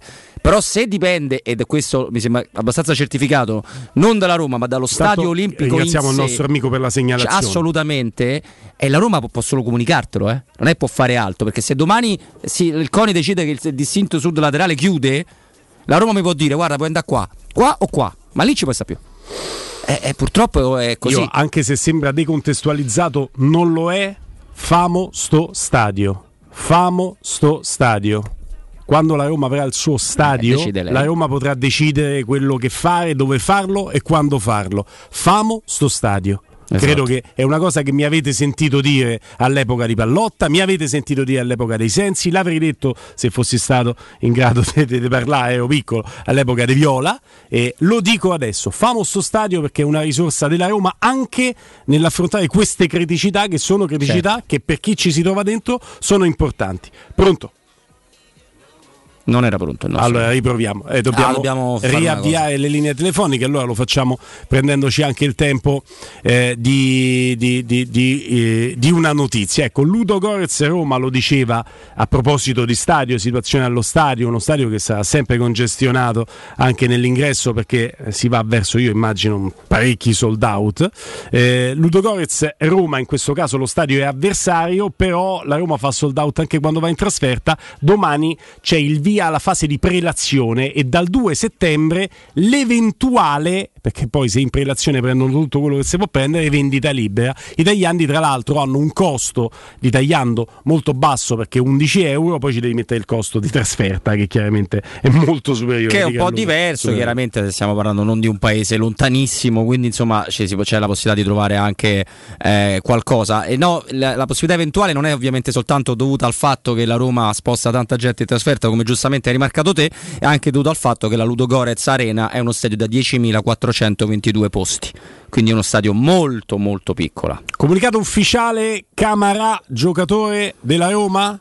Giusto? E quando arriva il comunicato ufficiale di Diavara ufficialmente all'Anderlecht? Vabbè, però ha parlato il aspettando. direttore sportivo dell'Anderlecht Stiamo dicendoci serve per le caratteristiche, Sì. siamo contenti di averlo, Sì, quindi sì, insomma speriamo che vada Io tutto bene. nero su bianco che sta da chiudere. Comunque è atterrato a Bruxelles di Avarà e sono delle operazioni in entrata e in uscita che ti determinano anche, eh, ti determinano per quanto, riguarda, per quanto riguarda la Roma. Adesso stiamo andando proprio sul comunicato ufficiale che, che annuncia Medi Camarà è un nuovo calciatore giallo-rosso, grazie a Matteo, grazie a Danilo. Accordo prevede l'opzione per il trasferimento definitivo al termine della stagione corrente 22-23, quindi l'opzione per il trasferimento.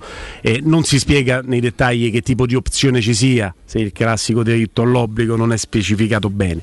Sono molto contento di essere qui, le parole di Camarà nella sua intervista in giallo-rosso, la Roma rappresenta una grande opportunità. Sarà una stagione impegnativa tra Coppa e campionato, ma io sono qui per dare il mio contributo, aiutare la squadra in ogni competizione a cui parteciperemo.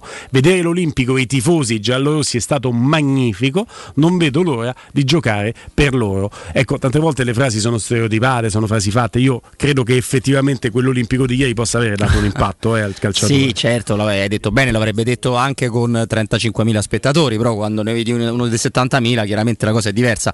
Però c'è una cosa su cui sono convinto, di cui sono convinto, eh, visto che è un calciatore che comunque dobbiamo ancora scoprire fino in fondo, anche se calciatore differenziato, eh, non è che gioca da, da mezz'ora a calcio.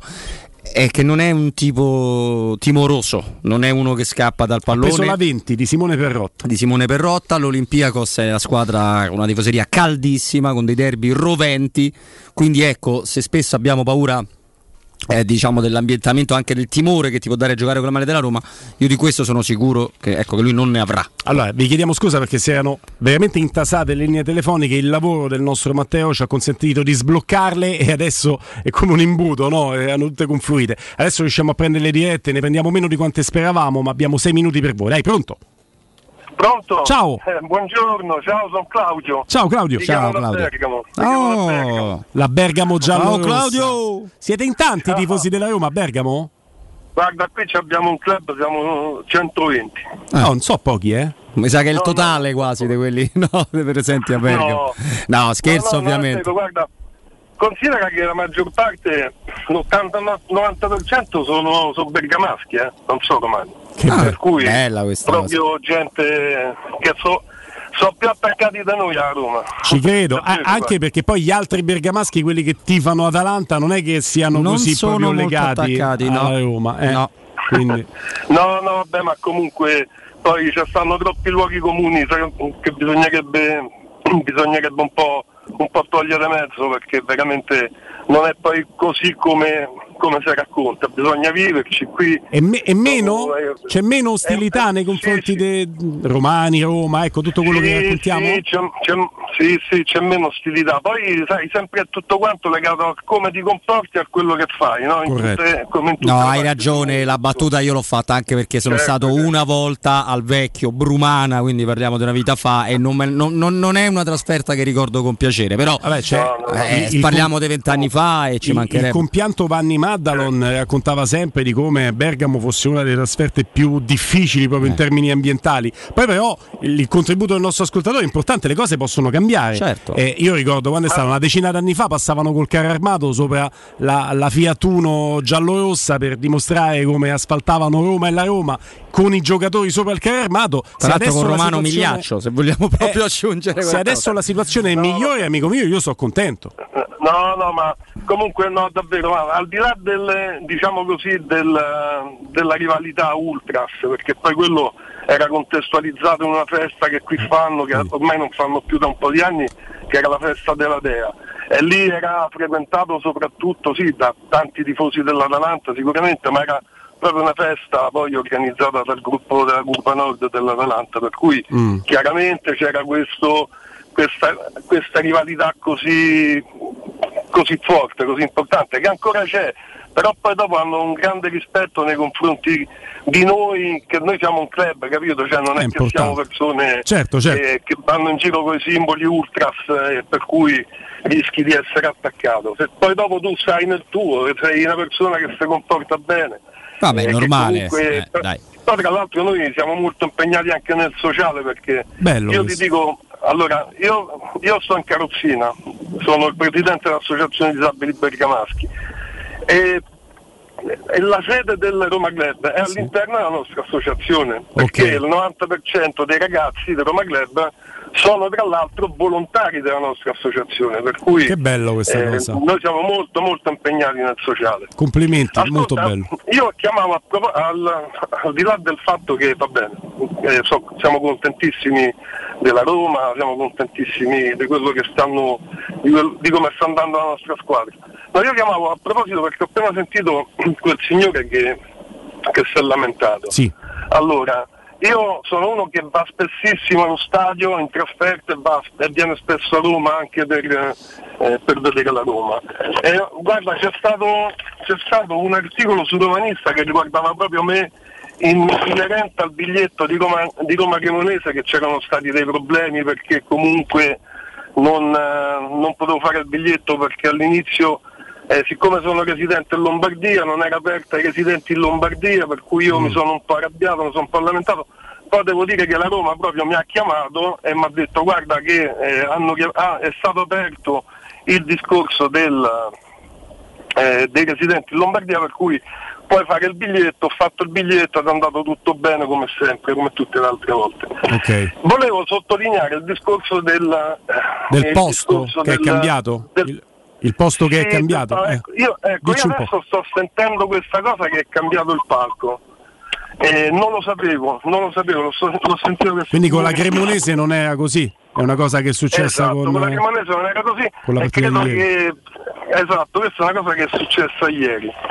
Quello che, al quale io ci tengo tantissimo è il trattamento che la Roma riserva alle persone con disabilità. Io vi assicuro che girando tutti gli stati d'Italia il trattamento che riserva la Roma a noi persone con disabilità è un trattamento veramente di primissimo ordine. Ecco, questo è bello. Primo perché è, mm, tu sei in un posto a vedere la partita che, cioè ragazzi stai in tribuna Tevere, eh. Ah, la partita la vedi benissimo, non, non ci stanno, non ci stanno discussioni.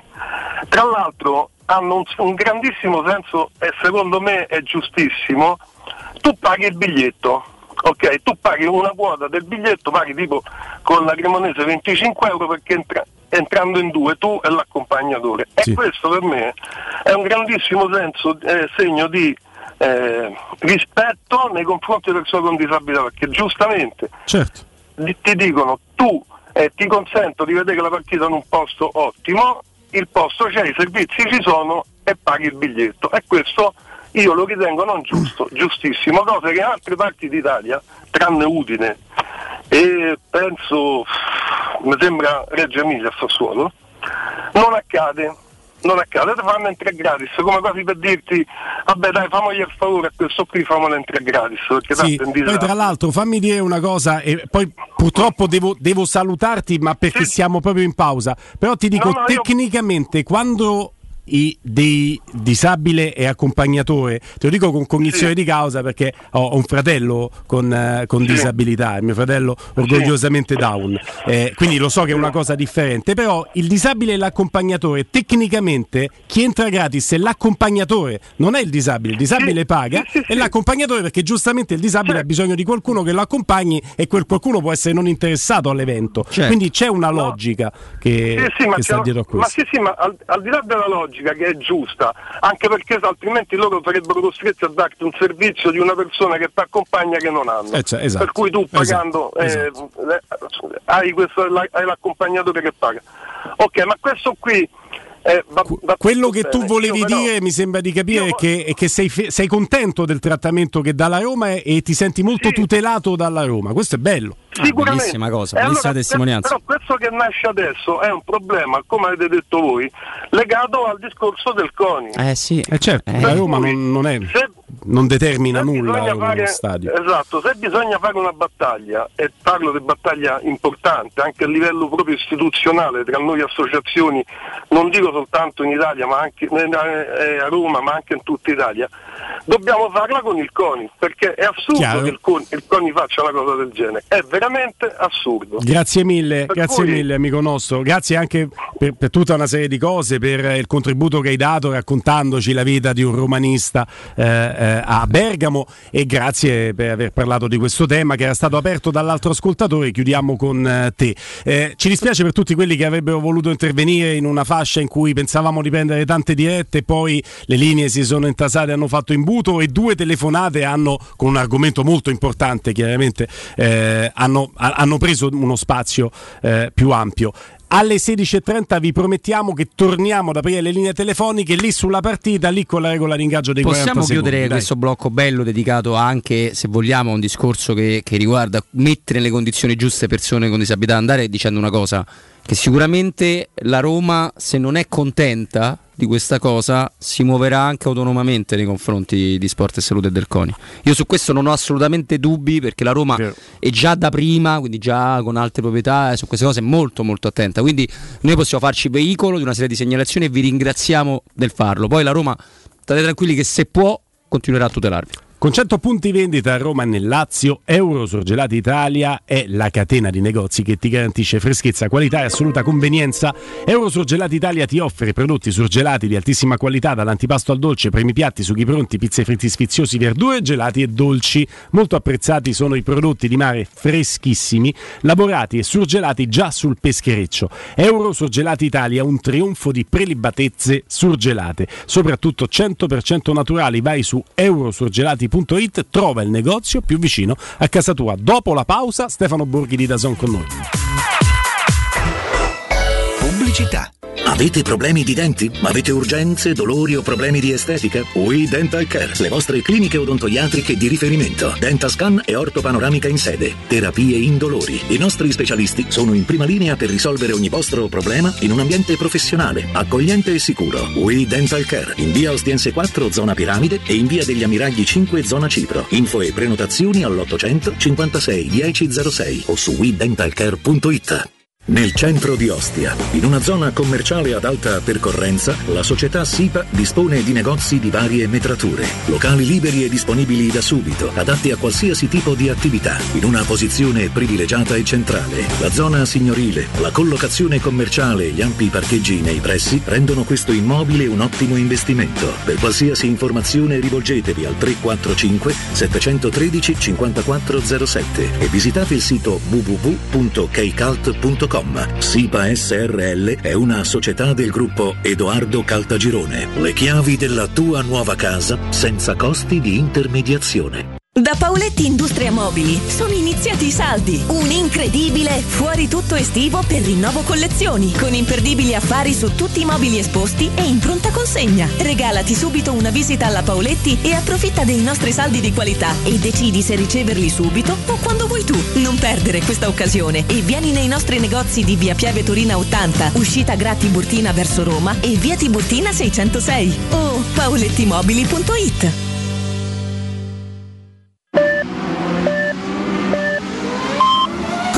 sicuro con la tua auto dai numero uno dei ricambi. GM Autoricambi. Passione per i motori, prezzi super concorrenziali, competenza nei servizi sono i nostri marchi di fabbrica. La migliore qualità dei prodotti e risparmio su ogni ricambio. Approfitta delle nostre vantaggiosissime offerte. Scegli la competenza e la convenienza di GM Autoricambi. gmautoricambi.com Il tuo pistop a Roma. Via Giovanni Passerini 1725 06 25 20 92 51. Per vendere il tuo oro e argento, affidati ai migliori. Roma Oro. Valutazioni ai migliori prezzi di mercato. Serietà, professionalità e 20 anni di esperienza. Blocca il prezzo su romaoroepreziosi.it e vieni in negozio entro le 19. Quel prezzo è netto senza commissioni aggiunte. Ti aspettiamo in via Merulana 263. Scarica l'app e tutto vale di più. Aperti tutto il mese di agosto. Vuoi un materasso di altissima qualità ai prezzi più bassi del mercato? Se lo vuoi in memory di ultima generazione o con molle indipendenti, comodo e rilassante o ancora ortopedico dal sostegno deciso, vieni direttamente in fabbrica da Artigiana Materassi, la vera qualità made in Roma, con oltre 50 modelli da provare. I nostri grandi showroom ti aspettano in via Casilina 431A con garage convenzionato a soli 10 metri e in viale Palmiro Togliatti 901 dove c'è una grande insegna gialla. Info allo 06 24 30 18 53 o su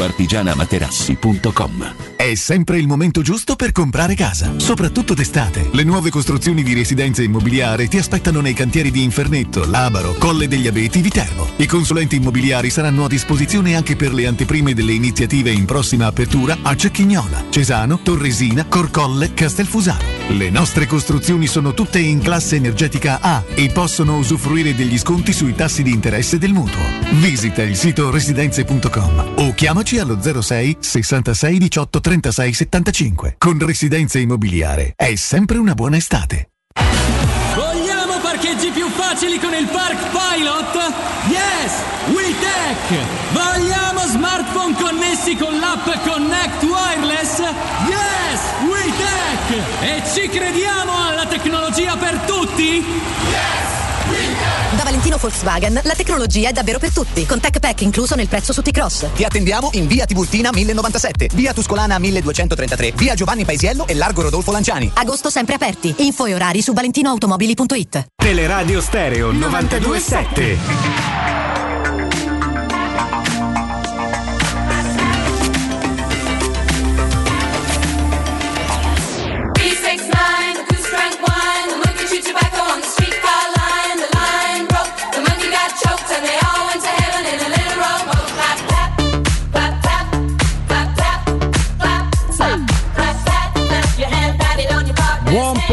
Pomeriggio a Stefano Borghi. Ciao Stefano. Ciao Guglielmo, ciao a tutti, ben ritrovati. Ciao Eh, Stefano. dai. Comunque basta che Timpano chiede e vedi che poi io ho detto Stefani mi racconti sto pareggio di Reggio Emilia Eh, me l'hai raccontato 0-0 Sì, sì, poi, beh, poi dicono sempre che è il telecronista che porta sfortuna e non il conduttore radiofonico. Adesso, eh, per, per me è una fortuna per me è una Eh, fortuna so. gigantesca È, è- è sempre una questione di punti di vista. Hai Una ragione. di. Un po' come sulle difficoltà che avrebbe creato il Monza alla Roma, eh, tutti i punti Lo di vista.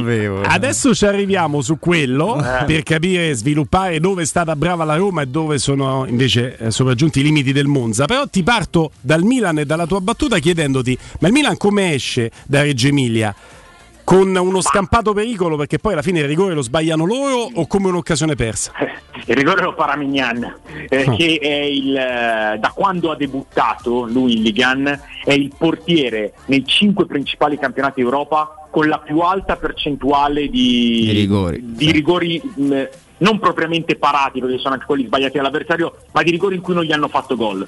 E io penso che insomma, la, la- la parata di ieri su Berardi sia solo l'ennesima dimostrazione del fatto che questo sia il miglior portiere del campionato italiano e che il Milan abbia fatto una, eh, un'operazione fantastica per quanto riguarda i suoi portieri perché con la vicenda Donnarumma poteva essere veramente gambizzato invece, invece ha trovato un portiere favoloso. Come esce il Milan? Ehm, secondo me è molto presto e siamo in una situazione anche talmente complicata eh, per, eh, per poter dare dei giudizi. Di sicuro quello che ti posso dire eh, è la mia sensazione e era diverso tempo che il Milan eh, non mi dava questa sensazione di, di non piacermi. Ieri non ha giocato una buona partita il Milan. Eh, è stata una partita un po' statica nel primo tempo, che poi è diventata frenetica nel secondo, contro un Sassuolo che, che- che ha cambiato un po' di DNA in questo avvio di campionato, io credo anche per la necessità di, costru- di ricostruzione di Dionisi, ma ieri ho visto un Sassuolo eh, arroccato con la palla lasciata volentieri al Milan e molto preoccupato di, di chiudere gli spazi, ha fatto un'ottima partita difensiva al Sassuolo. E i due centrali Erlich e Ferrari per me sono stati i migliori in campo, però il Milan eh, ha giocato meno delle altre volte, eh, si è lasciato attirare spessissimo da- da- dalla palla lunga alla ricerca della profondità, eh, si svuotava abbastanza il centrocampo, si intasavano gli ultimi 25 metri. Non mi è piaciuto tanto il mia, ti dico non mi è piaciuta in generale la partita, è anche troppo spezzettata, troppi Sai cosa mi ha colpito cose. Stefano? Scusa se ti faccio un piccolo inciso, che quando eh, tu rischi di andare sotto, non ci vai, pari il rigore, si fa male, perché questo è capitato il giocatore più forte dell'altra squadra, Sì. di solito questo ti fa un po' da shock, no? da elettroshock, invece no. Ma eh, secondo me non è stata una questione di, di addormentamento del Milan, eh, forse il contrario c'è un po' troppa foga, un po' Mm. troppa precipitazione, invece di eh, basarsi su, quella, su quelle qualità, quelle capacità di gioco e di ricerca delle soluzioni che sono assolutamente il marchio di fabbrica di, di questa squadra. Io ho visto lì eh, il, um, la cosa che non ha funzionato. Poi per il resto troppi giudizi eviterei di darli. Ieri Pioli ha dovuto anche fare parecchie rotazioni per, eh, insomma, per eh, necessità, Eh, non poteva farle davanti eh, perché Orighi e mm, Rebic erano rimasti a Milano infortunati, c'è il derby fra quattro giorni, eh, quindi insomma mh, va anche messa nel, nel contesto di una partita. Eh, la cosa particolare è che il Milan eh, non ha vinto due delle prime quattro giornate di campionato, eh, affrontando due squadre, Atalanta e Sassuolo, che hanno giocato queste partite in modo completamente opposto rispetto alle abitudini, perché sia l'Atalanta che il Sassuolo, squadre, eh, il Sassuolo molto propositiva e con la palla fra i piedi, l'Atalanta di grande aggressività fisica, contro il Milan hanno giocato dietro. Si sono abbassate, hanno giocato dietro e il Milan non è riuscito a, a- sfondarle del tutto. Hanno capito, quindi può essere, ipotizzo, quello che mette in difficoltà una squadra che se Eh. a campo ti fa male? Eh, sì, perché se noi analizziamo il campionato scorso, che lo dico ancora una volta e lo dirò sempre, il Milan ha vinto strameritatamente, non lo ha perso nessuno, lo ha vinto il Milan. Quali sono stati i momenti in cui il Milan eh, è andato in difficoltà? In certe partite, a volte anche casalinghe, con le piccole, dove non trovava questo campo per poter eh, andare con entusiasmo e con, eh, e con le sue giocate. Eh, quindi forse questo è, una- è un aspetto da considerare. E prima di eh, tornare a- allo stadio olimpico, eh, in realtà andare per la prima volta allo stadio olimpico con te, caro, caro Stefano, uno sguardo a quello che poi il panorama eh, di, di Serie A offre chiaramente eh, nella giornata di oggi. Eh, mi interessa, ma chiaramente do degli spunti, mi interessa Atalanta-Torino per capire le risposte che dà la squadra di Juric, mi sembrano sulla carta, esaspero sempre il concetto, capisci il registro linguistico che uso, delle non partite Napoli-Lecce e Juve-Spezia, perché tu mi dirai le partite vanno sempre giocate, ok, tutto bello, però Napoli-Lecce e Juve-Spezia se non è uno hanno sbagliato quelle che giocano in casa, eh, perché Allora. non c'è tanto no, da uscire. Sì, sì, mi fa, mi fa sorridere il pensiero che Roma-Monza fosse uno scoglio difficilissimo, invece Juve Spezia e Napoli-Lecce se non vincono. Cioè, questa è... Vabbè, questo è Guglielmo, lo sai, perché fa il bruco pitone con la sciarpa Par- e... partita col teschio se non ci si mette Messi con la maglia numero 21 Eh? Vedo, Poi, eh. vedo con, eh, cioè, vedo proprio l'immagine di Guglielmo questa sera sul suo trespolo a, a guardare le partite eh, con, però gli occhi, con gli occhi a palla. eh. Il senso è proprio quello, amico mio, perché quando io dico devo preparare il trespolo, ma manco mi metto a sedere su Juve Spezia e Napoli Lecce, che te siedi?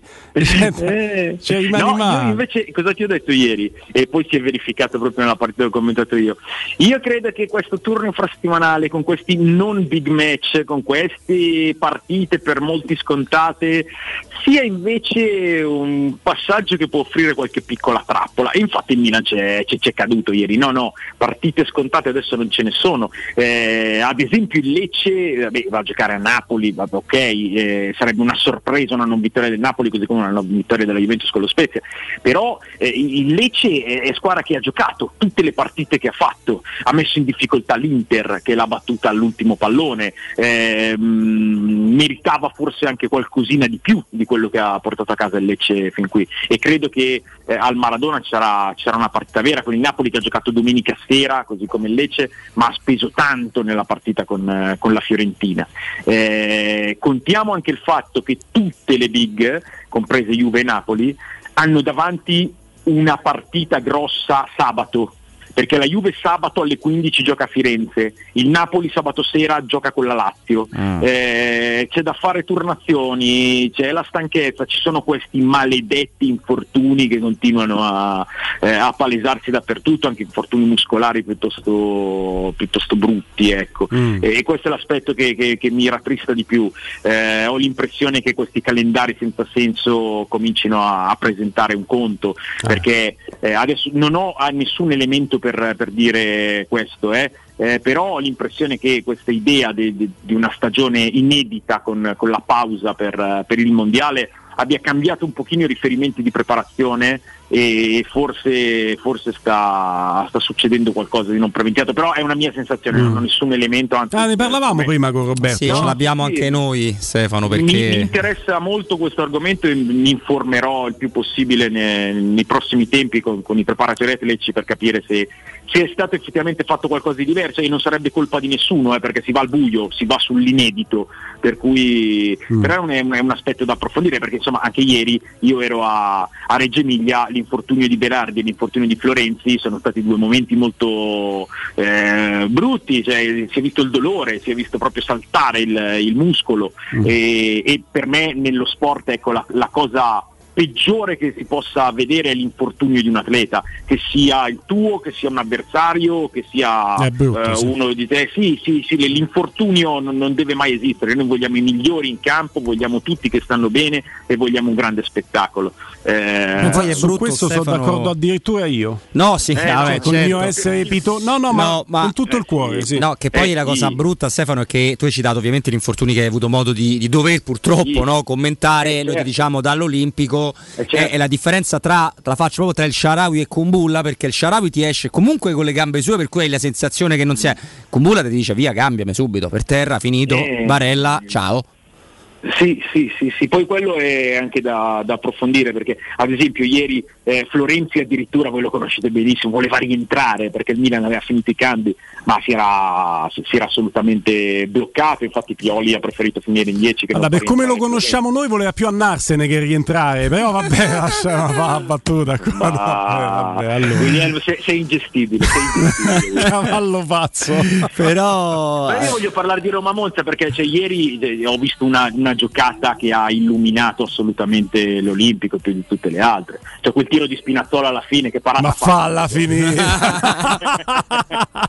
Lo sai che ha fatto una cosa differente rispetto al solito, quindi un po' ti ho Ma io ho pensato. provato a dirtelo l'altro giorno che non è que- quello da, da binario dritto che, che dici tu, viene dentro, viene Senti, dentro io, io ti devo dare delle dimostrazioni perché vabbè l'amicizia, le cose, però a un no, certo, a un certo punto io ti voglio far vedere che so anche essere una persona che sa parlare di calcio in un certo modo e mi so porre in un certo modo. Quindi guarda che equilibrio che ho raggiunto. Possiamo sintetizzare che Dybala fa un gol alla Messi sul primo e un gol alla Montella sul secondo? Fantastico, bello, bello, bello.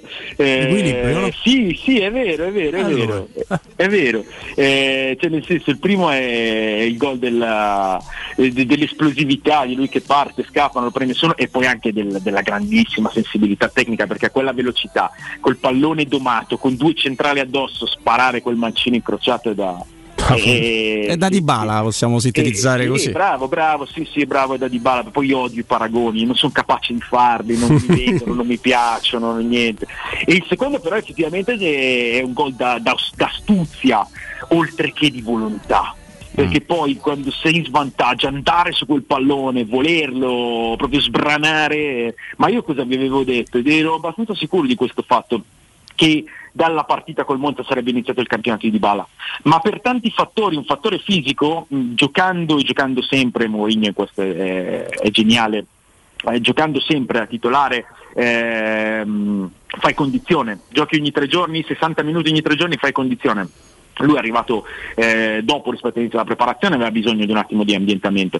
E poi secondo me a livello psicologico eh, pensava a questo Juve Roma che è arrivato subito. Troppo presto per lui, forse. troppo presto, no? sì, sì, Mm-mm. arrivava subito. Per cui ero convinto che le prime tre partite fossero proprio di, di- di totale ambientamento per Dybala. Dalla quarta in casa col Monza, pur questo difficilissimo. Dalla quarta Questo eh, spauracchio. È una partita col teschio, se non fai le giocate giuste poi te la trovi incartata, vero, no, ma ragazzi. adesso, eh. Eh. Al di là degli scherzi è vero, è verissimo, è verissimo.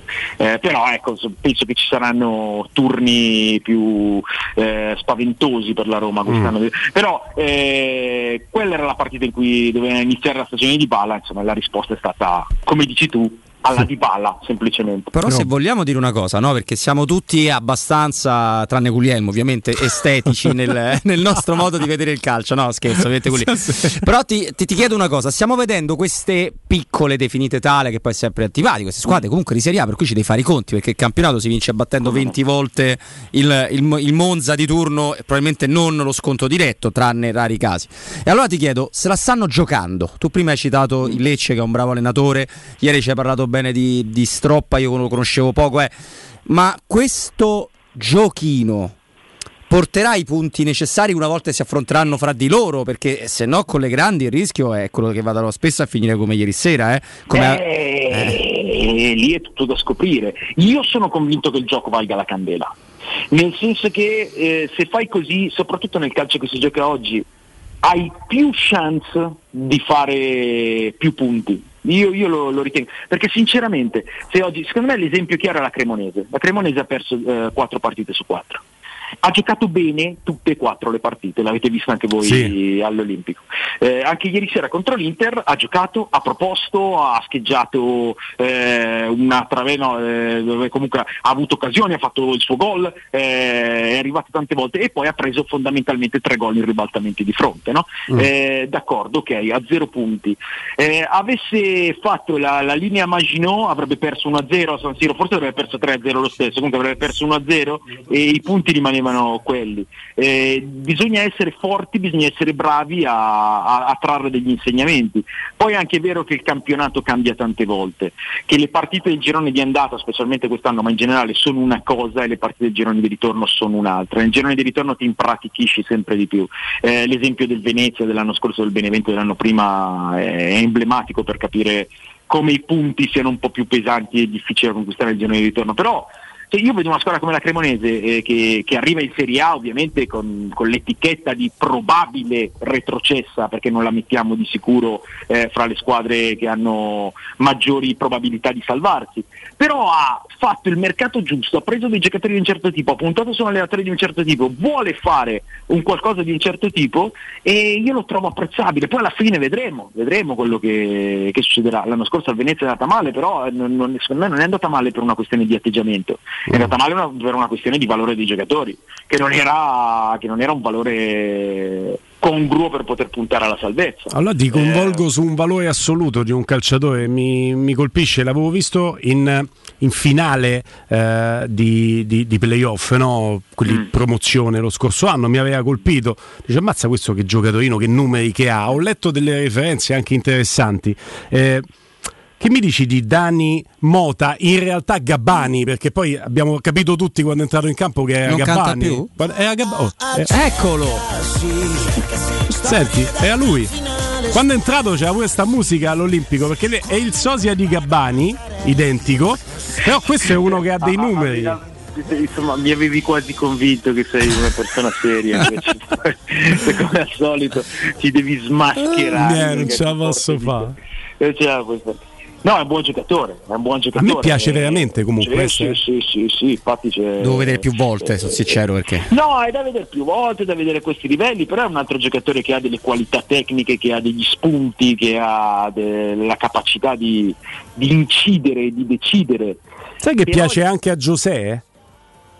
Sì, Un altro Giuseppe, però non Mourinho. No, no, no, no, Giuseppe, se- Giuseppe, Giuseppe, the special one. Sai anche il calcio portoghese lui lo segue molto da vicino. Cioè io quando vedo lui che entra, per carità, ha provato delle giocate, è forse molto ricerca dell'estetica, poco della concretezza, eh, non è sprovveduto stroppa, però se io vedo che Petagna gioca al calcio titolare e lui subentra, per me c'è un problema nel gioco del calcio. Però il pro- il problema qual è? Io te, te l'ho detto ieri, secondo- per la mia impressione qual è un grosso problema del Monza? È il peso. È il peso. Eh, Lo sai che per me giocatori- anche l'allenatore. Sta, Ma ti devo dare l'allenatore, questa io- cattiva. no, ti può sembrare una cattiveria, ma ti giuro che non lo è perché non ho assolutamente nulla contro Stroppa.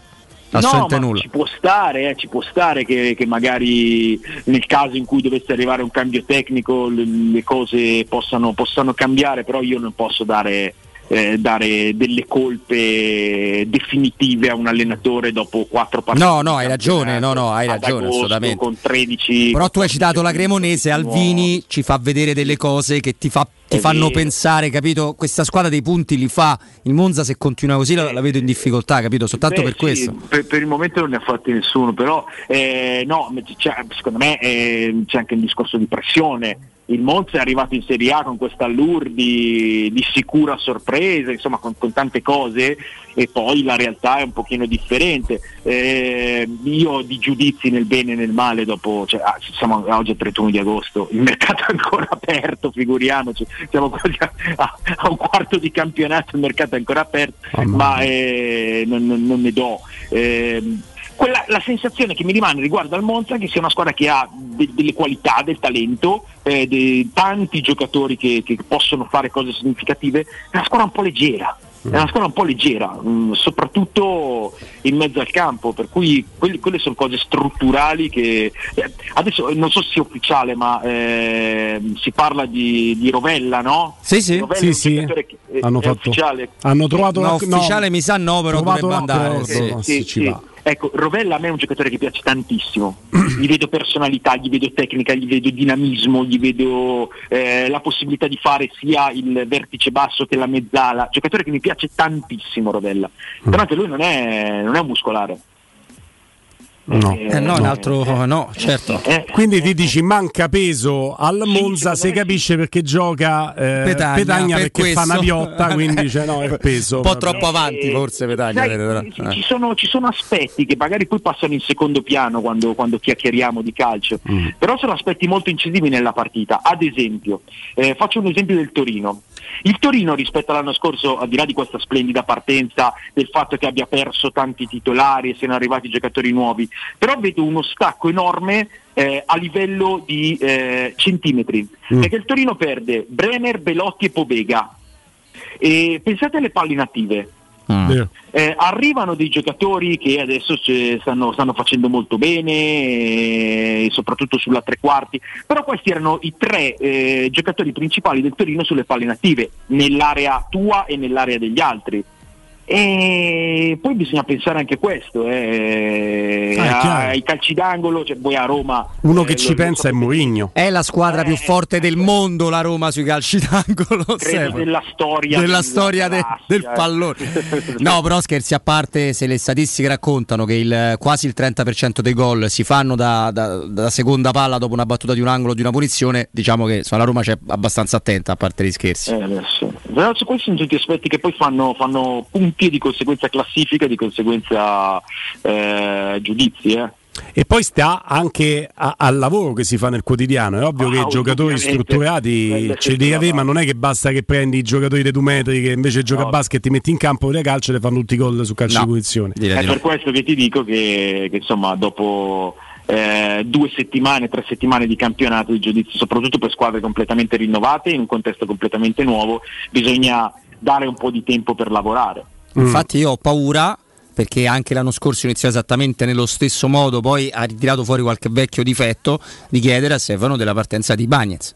Perché noi parliamo ovviamente di Smalling. Della pure- partenza inteso come dell'inizio stagione. dell'inizio stagione, perché anche l'anno scorso iniziò benissimo, perché se lui lima quei difetti che poi sono evidenti e sembrano anche abbastanza facili se vuoi, no? di gestione del pallone, di- eh, eh, allora lui diventa davvero un difensore grosso grosso, però già l'anno scorso partì così e poi si è un po' perso, cioè lo stadium sì. eh, fatto andato molto Sì, bene. eh, però- cosa ti piace e cosa no di Bagnez? No, allora, eh, però il perdersi di Bagnes dell'anno scorso, secondo me, correggetemi se sbaglio, Mm. è riferito a delle sbavature, a dei momenti, a delle Certo. prestazioni. Non ha avuto dei periodi prolungati di chiara flessione, ha avuto delle- dei momenti in cui ha sbagliato de- delle giocate, ha sbagliato delle situazioni, è costato probabilmente anche, anche dei risultati. Dei momenti in cui Eh, si è appoggiato troppo sulla fiducia nei propri mezzi non lo fisici. so, ha sbagliato, ha sbagliato. Eh, parliamo di un giocatore molto giovane. Io ho seguito proprio la sua evoluzione perché mi ricordo le prime volte che l'ho visto giocare nel Fluminense. Eh, era il Fluminense di Cuca che è un allenatore. Sì. Aspetta che ti abbiamo, ti abbiamo perso su Cuca. Mi Cuca. sentite? Adesso sì. No, stavo facendo inciso. Cuca è un allenatore bravissimo che ha sviluppato Mhm. veramente bene tanti giocatori, ha vinto tantissime cose. Eh, allora, lui nel Fluminense emerge come centrodestra di una difesa a 3. eh, dove le sue eh, le qualità che gli erano richieste era andare ad attaccare sempre la palla alta dell'avversario, quindi grande forza aerea e impostare anche sul lungo con il destro. Viene in Italia, gioca pochissimo, fa qualche minuto con l'Atalanta nella partita che vale tutta una vita contro lo Shakhtar Donetsk giocando da centrale di sinistra, arriva alla Roma, difesa 4, difesa 3, eh, adesso centrale sinistro di una difesa 3, lui che è destro di piede, eh, cos'hai Bagnes 24 anni, li ha già compiuti, li deve compiere. Secondo me ci sta che ci sia stato qualche piccolo passaggio a vuoto nella sua evoluzione. Io mi concentro molto di più su quello che offre su basi secondo me discretamente continue, ovvero questa sua capacità di imporre il fisico, questa sua mentalità, questa sua applicazione. Per me è un buon difensore Bagnez, eh, deve eh, ancora migliorare tante cose, eh, ma, ma la sua velocità in recupero, la sua adattabilità a tanti ruoli e, e comunque l'orizzonte che ha ancora davanti, a me mh, confermano le sensazioni che avevo avuto all'inizio sul fatto che sia un buon difensore. Su uno spunto de- di uno dei vostri talent eh, che, che- che è bravo bravo eh, Ambrosini. Te mi dirai sono tutti bravi bravi. Sì vabbè dei bravi bravi bravi. Me Pazzini tanto. Pazzini dietelo. Ambrosini top player anche come talent. Gli chiede proprio di Bagnez e Mourinho dà grande seguito a quella domanda perché dando da grande seguito evidenzia che l'Ibagnez che ha trovato quando è venuto a Roma era un Ibagnez, l'Ibagnez che ha con cui lavora nella quotidianità oggi è tutt'altro giocatore, ha avuto una grande evoluzione. Sì, sì, sì, ma è cresciuto, è cresciuto come è normale che sia per un, per un giovane, cioè normale che sia se viene allenato e lavorato nel modo giusto, perché se viene lasciato al suo destino non cresce eh, nessuno. Eh, certo, certamente, certamente. ma io ho l'impressione che sia anche un ragazzo molto ricettivo, molto focalizzato sul lavoro. Le prime volte che lo vedevo, allora si parlava del fatto che potesse essere un obiettivo del Bologna, mi ricordo. Mm. Eh, poi, poi a Bologna non è, non è mai arrivato. Eh, però ho subito avuto la sensazione di materiale grezzo ma materiale interessante e continuo, continuo ad avere gradimento per, per la sua evoluzione. Detto che ho passato l'estate a dire che il centrale mancino sarebbe servito Sì. molto e Ma non è detto che. Non è detto che è d'accordo con te, però. perché quindi... forse con l'infortunio di Kumbulla un altro centrale potrebbe effettivamente entrare. Ti do un compito impossibile. Forse per Stefano Borghi non è impossibile, però. Stamattina, nella trasmissione con Riccardo Angelini, con Augusto Ciardi, in collegamento con Riccardo Trevisani, hanno fatto un gioco divertentissimo, secondo me. Lo voglio fare con te, ma veramente abbiamo 30 secondi. I giocatori, ti do tutta la Serie A, non solo la Roma, i giocatori che tecnicamente, dimmene tre, di pancia, possono dialogare calcisticamente con Dybala. Tre giocatori del campionato italiano. cioè che parlano la stessa lingua a, a livello puramente tecnico. Tecnico, esatto. Ma, eh, beh, adesso eh, È, cose- è col teschio la domanda. Vabbè, però uno è Di pa- Maria lo di possiamo pancia, mettere, di penso, pancia, no? dai. A scatola chiusa, Stefano, credo che Di Maria lo metteresti pure tu, credo. Di Maria senza Eh. pensarci un secondo Esatto. Eh, diciamo che non ne, prendo, cioè, non ne prendo mai due della stessa squadra quindi Di Maria per la, per la Juventus ehm, prendo Perché il fatto che ci pensi dà valore alla No, tecnica no, no, di Dybala, perché- eh? eh, No, no, no, perché sto cercando di scanciare. Beh, ma, cioè, ma stiamo parlando di Dybala, eh? Eh, certo. Stiamo parlando di Dybala, cioè, poi con me sfondi veramente una, una porta aperta, sempre stato un suo eh, innamorato assoluto. Eh, 100 gol e 50 assist in quante partite in Serie A? 276? Eh, tanta Dai, roba. di cosa parliamo? Di cosa parliamo? Comunque, eh, voglio vedere il giochino. Eh, di Maria, indubbiamente, ehm, eh, se scelgo il più tecnico delle due milanesi, io ti dico De Ketelare. Perché De Ketelare l'abbiamo appena visto, ma De Ketelare è uno che fa cantare il pallone. Quindi non E poi- scegli Leao, io faccio il Eh, cattivo e intervengo. eh, non scegli no, Leao. Stiamo, parla- stiamo parlando di- Di, Tecnica. tecnica pura. eh, Tecnica di pura, ok. No, Mm. Sì, sì, certo. E, e- e poi mh, dovrei pensare ad altre squadre, ma voglio, voglio risponderti con cattiveria, Guglielmo Timpano. Non mi andare sulla Lazio che faccio cadere la linea. Luis Alberto Dai, però. Beh, però purtroppo tecnicamente c'ha ragione perché tecnicamente quando gli va perché poi hanno Eh, ampliato questo giochino mettendoci dentro anche la concretezza e allora magari se Ah, devi eh. andare a guardare quelli devi togliere Luis Alberto e mettere Milinkovic Savic Eh, però quando gli va Luis Eh, Alberto so. purtroppo è fortissimo Lo tecnicamente so, però so che l'hai fatto per farmi un dispetto. Come quella volta che vado a fare l'asta del fantacalcio e gli dico: Stai, dai, dammi una mano, c'ho da fare st'asta, mi devi aiutare. E lui mi mandava i nomi dei giocatori ruolo per ruolo eh, su cui puntare. E io gli davo fiducia cieca perché ho preso dall'asta, preso dalla- alla fine faccio. Il conto, vado a vedere tutti. I gio- Mi ha nominato tutti i giocatori della Lazio. questo, questo, quest'uomo al noso che non posso epithetare mi ha fatto prendere tutti i giocatori della Lazio. Me ne sono accorto alla ricordo- fine. Me lo ricordo perfettamente, ero all'aeroporto Ah, ma- e tu mi- ero- non mi ricordo in quale aeroporto da quale trasferta stessi tornando e tu che mi rompevi questa roba qua del fantacalcio io io comincio a dirgli solo giocatori della Solo Lazio. della Lazio. vediamo se, se se ne rende conto ovviamente non se ne è reso conto Hai L'ho preso. mi ricordo che hai preso mezza Lazio e hai preso Pato l'anno che ha giocato tre partite Sì, mi hai fatto prendere Pato in mezzo a Lazio e No, sono arrivato ultimo. prendere. Sono arrivato ultimo così. Sono Eh. arrivato ultimo così. Grazie a Stefano Borghi anche di voi. questo. Ciao anche Stefano, questo. grazie. A domani, a domani, a te affidare degli amici, Eh, capito? capito. Tu fai l'asta, dice c'ho Borghi in collegamento, faccio il fuoco. Solo laziali, me ne sono accorto che era perché ti mezzanotte avrà dato poi chi capito mezzi sconosciuti ci prendi questo che Sì. va bene costa poco Questo eh. è buono, eh, va bene, è andata così.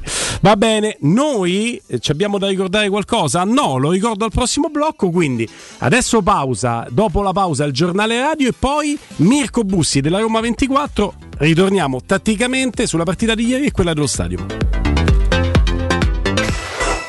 Pubblicità. In zona Ponte di Nona, la società edilizia del Golfo dispone di diversi negozi di varie metrature posizionati su strade ad alta percorrenza che collegano la via Prenestina e la via Collatina con la rete autostradale. I negozi offrono la possibilità di installare canne fumarie e vi sono ampi parcheggi nei pressi. Per qualsiasi informazione rivolgetevi al 345 713 5407 e visitate il sito www.kcalt.com.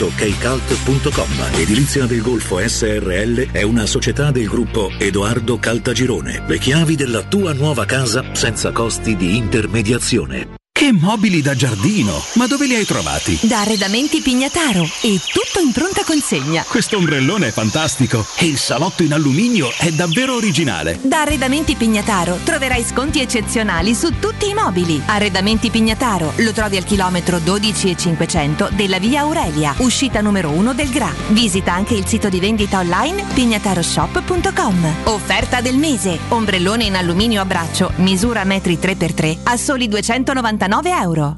Le statistiche parlano chiaro. I sistemi di sicurezza Fichet sono impenetrabili e Secur Metra, esclusivista Fichet per il centro Italia, presenta Fichet F3D, il rivoluzionario cilindro per porte blindate con chiave lavorata a laser e sistemi di autoprotezione che garantisce l'assoluta inviolabilità della tua porta. Secur Metra. Informati al numero verde 800 001 625. Quando Roma brucia, Nerone placa le sue fiamme. Nerone, l'amaro di Roma. Un gran liquore che racchiude in sé millenni di storia, arte e civiltà. Asciutto al palato, dal gusto pieno, che regala intense sensazioni. A Roma nasce Nerone, un incendio di sapore.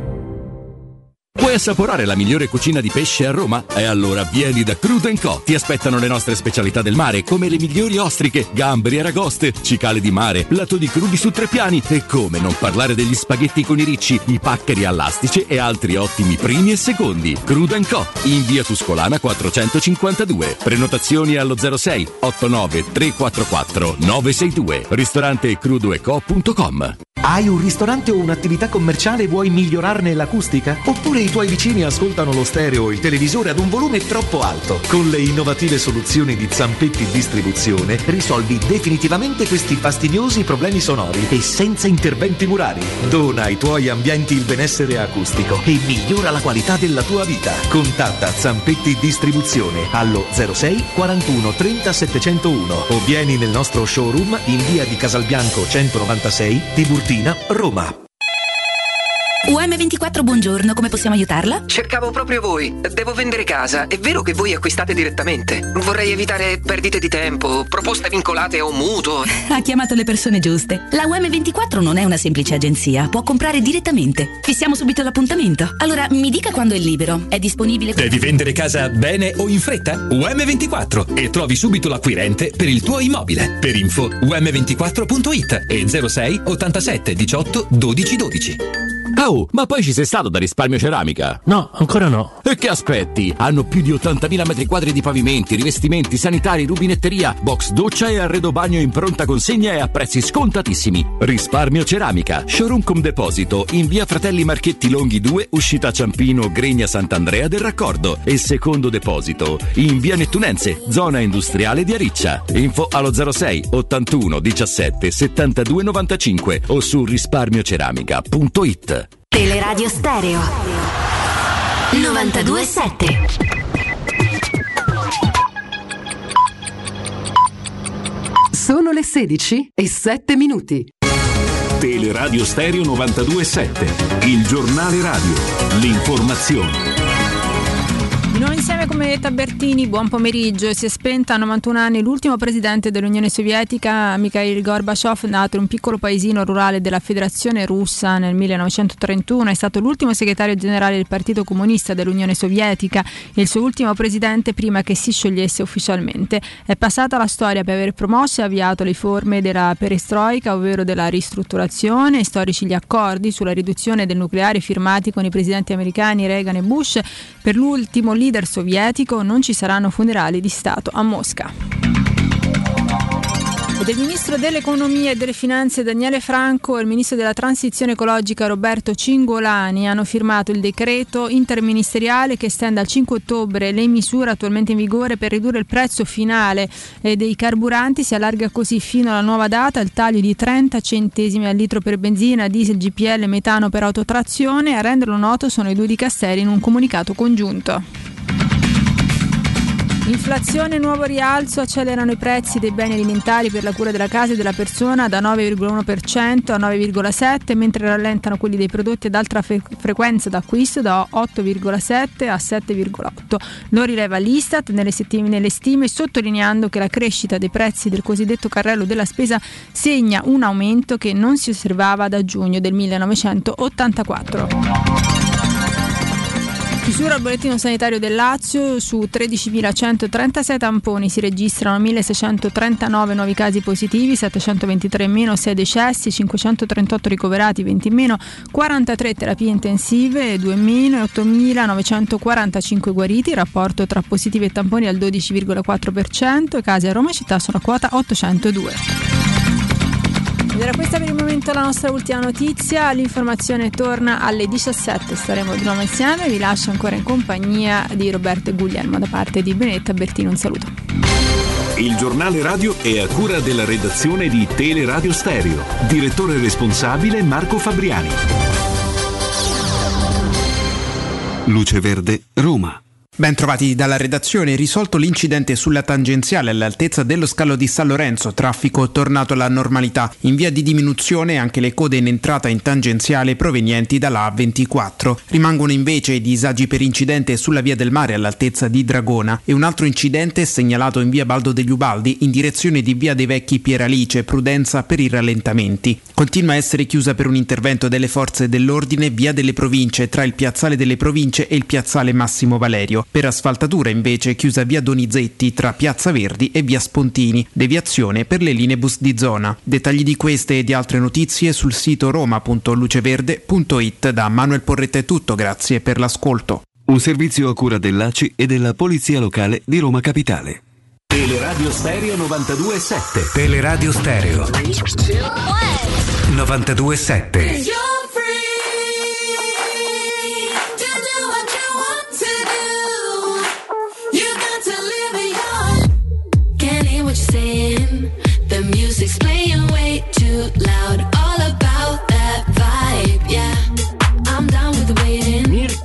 Bussi della Roma 24. Buon pomeriggio. Ciao Mirko, che bello. Buon pomeriggio Guglielmo, buon pomeriggio Robby. Allora, detto che ci troviamo a commentare le, e analizzare tatticamente come fai sempre, anche attraverso tra l'altro Twitter, eh, quando io ti seguo sempre con, con, grande, con grande attenzione, Mirko, in un mondo autoreferenziato in cui tutti vogliono fare i fenomeni, io faccio un passo indietro e devo dire che degli spunti eh, che tu dai sono sempre molto molto molto interessanti e quindi di questo ti ringrazio come ti ringrazio del tempo che dedichi a- alla nostra trasmissione per svilupparli con noi. E, e devo dire che banalmente partendo da un pareggio in quel modo a Torino, da una vittoria bella rotonda sul Monza, anche l'analisi tattica diventa più serena perché si sviluppa su dei risultati che poi ci aiutano. Se ti chiedessi un punto d'incontro tra la Roma di Torino e la Roma vista in casa col Monza c'è da un punto di vista tattico? Potrebbe essere nel lasciare la palla agli avversari? E Mourinho che risponde: Noi la vorremmo la palla, ma sono bravi gli avversari a tenerla. E lì secondo me un pochino gli, gli cresce il naso perché lui sta più a casa sua e la sua Roma quando la palla ce l'hanno gli altri perché può sviluppare un gioco in ripartenza. Ti do la parola su questo spunto. No, io eh, immaginavo una cosa anche vedendo la partita di ieri, no? che è, è molto differente inevitabilmente da, quello, da quanto accaduto a, a Torino. E, e se a noi ci avessero detto, ma dico cinque anni fa, non neanche troppo indietro, che Cremonese e Monza nel 2022 sarebbero venute all'Olimpico da no promosse, ovviamente a giocarsela in quella maniera eh, difficilmente ci avremmo creduto.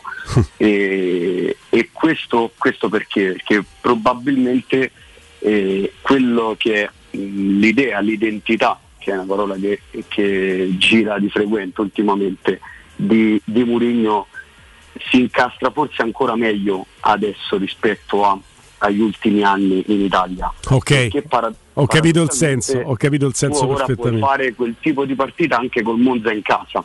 Mm. E un tempo in Serie A era impensabile, si poteva fare questo discorso magari sulla Liga e neanche su tutte le squadre. Esatto, no? magari se tu immagini Roma-Monza nel 2017 tu sai che dovrai affrontare un blocco basso che difende con 10 uomini sotto la linea della palla negli ultimi 30 metri e quindi tu dovrai avere una serie di caratteristiche forse differenti e sono quelle che magari eh, eh, la Roma fatica a mettere in campo e che anche per scelta soprattutto non mette in campo più spesso. No, questo è molto chiaro Mirko, però io vorrei capire con te, con te una cosa, perché chiaramente ovviamente ti ho letto a, anche io, dopo, soprattutto dopo, dopo Juventus Roma, perché ci siamo proprio chiesti, no? E nella componente di analizzare quella partita là va messo l'aspetto emotivo completamente sballato, almeno dei primi 20-25 minuti, perché non credo che tatticamente il disegno fosse quello di non trovare Ebram con dei lanci solamente eh, sballati, ecco, perdonami la, la ripetizione. Ma quando è che la Roma a Torino, perché col Monza di fatto è già praticamente risposto a Guglielmo, eh, si riprende il controllo, perché in realtà lo fa prima del gol di, di Ebram. Qual è stata la chiave tattica che ha un po' incasinato, passami il termine, no? il disegno di, di, Allegri, oltre alla Juve stessa che è comunque scesa di intensità? Eh, secondo me è stata proprio quest'ultima cosa a facilitare la risalita della Roma ed è un po' in quello che dice Allegri dopo la partita quando sostiene che non sarebbe stato possibile mantenere quel tipo di intensità nella ripresa e quando la Juventus ha abbassato la linea della propria pressione e quindi ha facilitato le, le prime uscite della Roma, lì poi eh, la qualità della Roma perché c'è c'era anche a Torino e si è vista anche se, se infiammate eh, è venuta fuori. E poi ah, la Roma è, lo ammette Allegri e quindi lo utilizzo proprio come, come, massimo esponente, al di là di quello che si possa pensare, comunque uno degli allenatori più, più importanti, almeno a livello italiano, è una squadra che non puoi mai dare per morta, eh, perché gli basta davvero poco per farti pagare il massimo e quel poco spesso, come a Torino, è una palla inattiva. Poi quello è, non è una, un dettaglio, nel senso non è che entra solo nel risultato, perché poi entra ribaltando quello che è il piano emotivo no? quando tu dopo 30 secondi, 40 secondi, un minuto vai sotto eh, nello stadio dove non vinci tranne che ad agosto quella partita che contava poco e dove negli ultimi anni hai una tradizione particolarmente negativa e hai dei, degli scheletri che ti porti dietro, tutti questi problemi si materializzano in campo no? e quindi eh, ogni, ogni cosa che sembra più scontata si fa tremendamente difficile. Al mm. contrario, quando te invece il, il, corso della partita il vento ti tira a favore e magari appunto quando, segni, quando riprendi una partita hai poi maggior, maggior coraggio, no? poi ci sono altri aspetti che entrano con, eh, con i cambi che vengono effettuati ne, nell'intervallo, Zaleschi sicuramente eh, ha un impatto sulla partita superiore rispetto a quello che era stato eh, prodotto da Spinazzola nel primo tempo e sono, sono dei cambiamenti che aiutano la Roma a risalire il campo, no? a, a, raggiungere più facilmente l'area avversaria. È chiaro. E su questo, sullo sviluppo di, di, di, questo tema, quindi rimanendo alla partita di ieri, eh, torno sulla tua considerazione circa eh, il, il, calcio molto propositivo che, che, viene proposto dalla Cremonese e dal Monza, che sono due neopromosse eh, atipiche rispetto al calcio che la Serie A proponeva fino a qualche anno fa possiamo concludere, la mia sensazione è stata questa, mi rapporto con te, con Roberto per avere controprova, possiamo concludere che se da una parte la Cremonese ci aveva dato idea di sì, propositiva, ma anche alla ricerca di un equilibrio, a tratti il Monza mi è sembrato veramente andiamo, partiamo, cioè mi ha colpito come lo sviluppo della manovra del Monza proponesse i sei, i sette a volte uomini nella metà campo avversaria, ma quando la palla ancora non aveva passato la metà campo, quindi erano tutti sopra la linea del pallone, un atteggiamento che più che propositivo, insomma, è sfociato Suicida, vuoi dire? Sì, è sfociato nel mh, mm, poco equilibrato, ecco. Mirko No, assolutamente, perché io penso in, in, generale che il compito di un allenatore insomma, sia quello di, di saper lavorare sulle distanze no? rispetto alla squadra avversaria, quindi se una squadra è, ha un tasso tecnico nettamente superiore al tuo, l'abilità collettiva insomma, sarà quella di, di limitare questa, questa, distanza.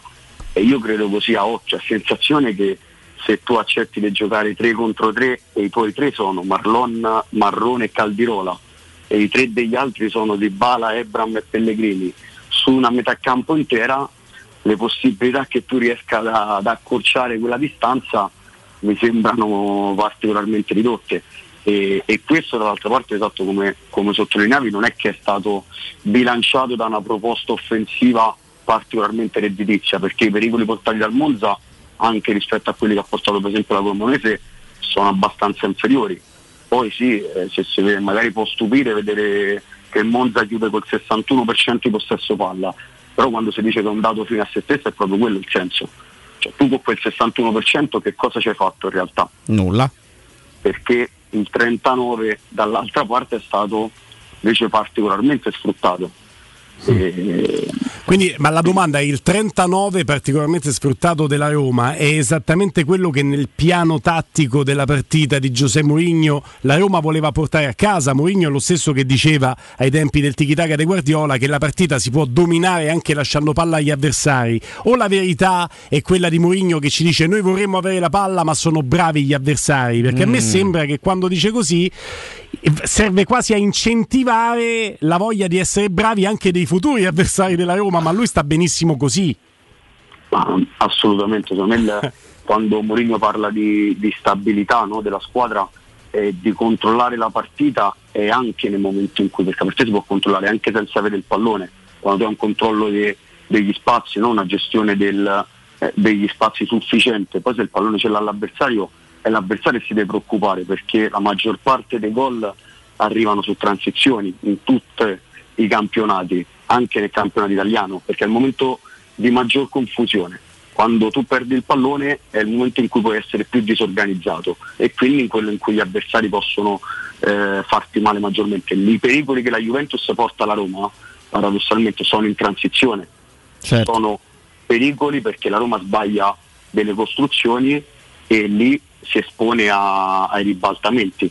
È quello che porta um, alla punizione di Vlaovic, al gol annullato di, di Locatelli, all'occasione di Quadrato. Sono tutte situazioni che arrivano su, su ribaltamenti improvvisi perché è, il- è in generale proprio quasi come, come assunto il, um, il modo più semplice è creare pericoli per citare la Premier League dove c'è Guardiola che diciamo, il- eh, ha sicuramente segnato un'epoca il 5-0 che fa col Barnemouth eh, i gol, i primi quattro gol sono tutti su transizione perché il Barnemouth prova a avere un possesso prolungato a metà campo del City che appena riconquistava ribaltava il campo in tre secondi e creava situazioni di parità numerica su distanze ampie dove la qualità tecnica inevitabilmente esce fuori, la maggior qualità tecnica.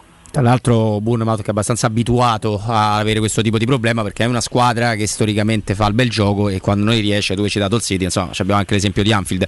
Mirko, io ho un eh, paio di curiosità. Una mi rendo conto è difficile perché sono soltanto quattro partite, però ecco, la Roma pur proseguendo no, il suo disegno della scorsa stagione, parliamo t- eh, tattica sempre, cambiando degli interpreti, sta cercando di eh, accontentare Mourinho anche sullo sviluppo della manovra. Tu vedi qualcosa di diverso che si sta cercando rispetto alla scorsa sta- stagione, che magari è ancora imperfetto, che magari ancora c'è bisogno di qualche meccanismo, però è ovvio che avere, ed è capitato più volte la scorsa stagione, Cristante, Veretù o Cristante Matic, il famoso doppio mediano, però Matic comunque ce l'hai, quindi lo dovrai sfruttare, è completamente differente.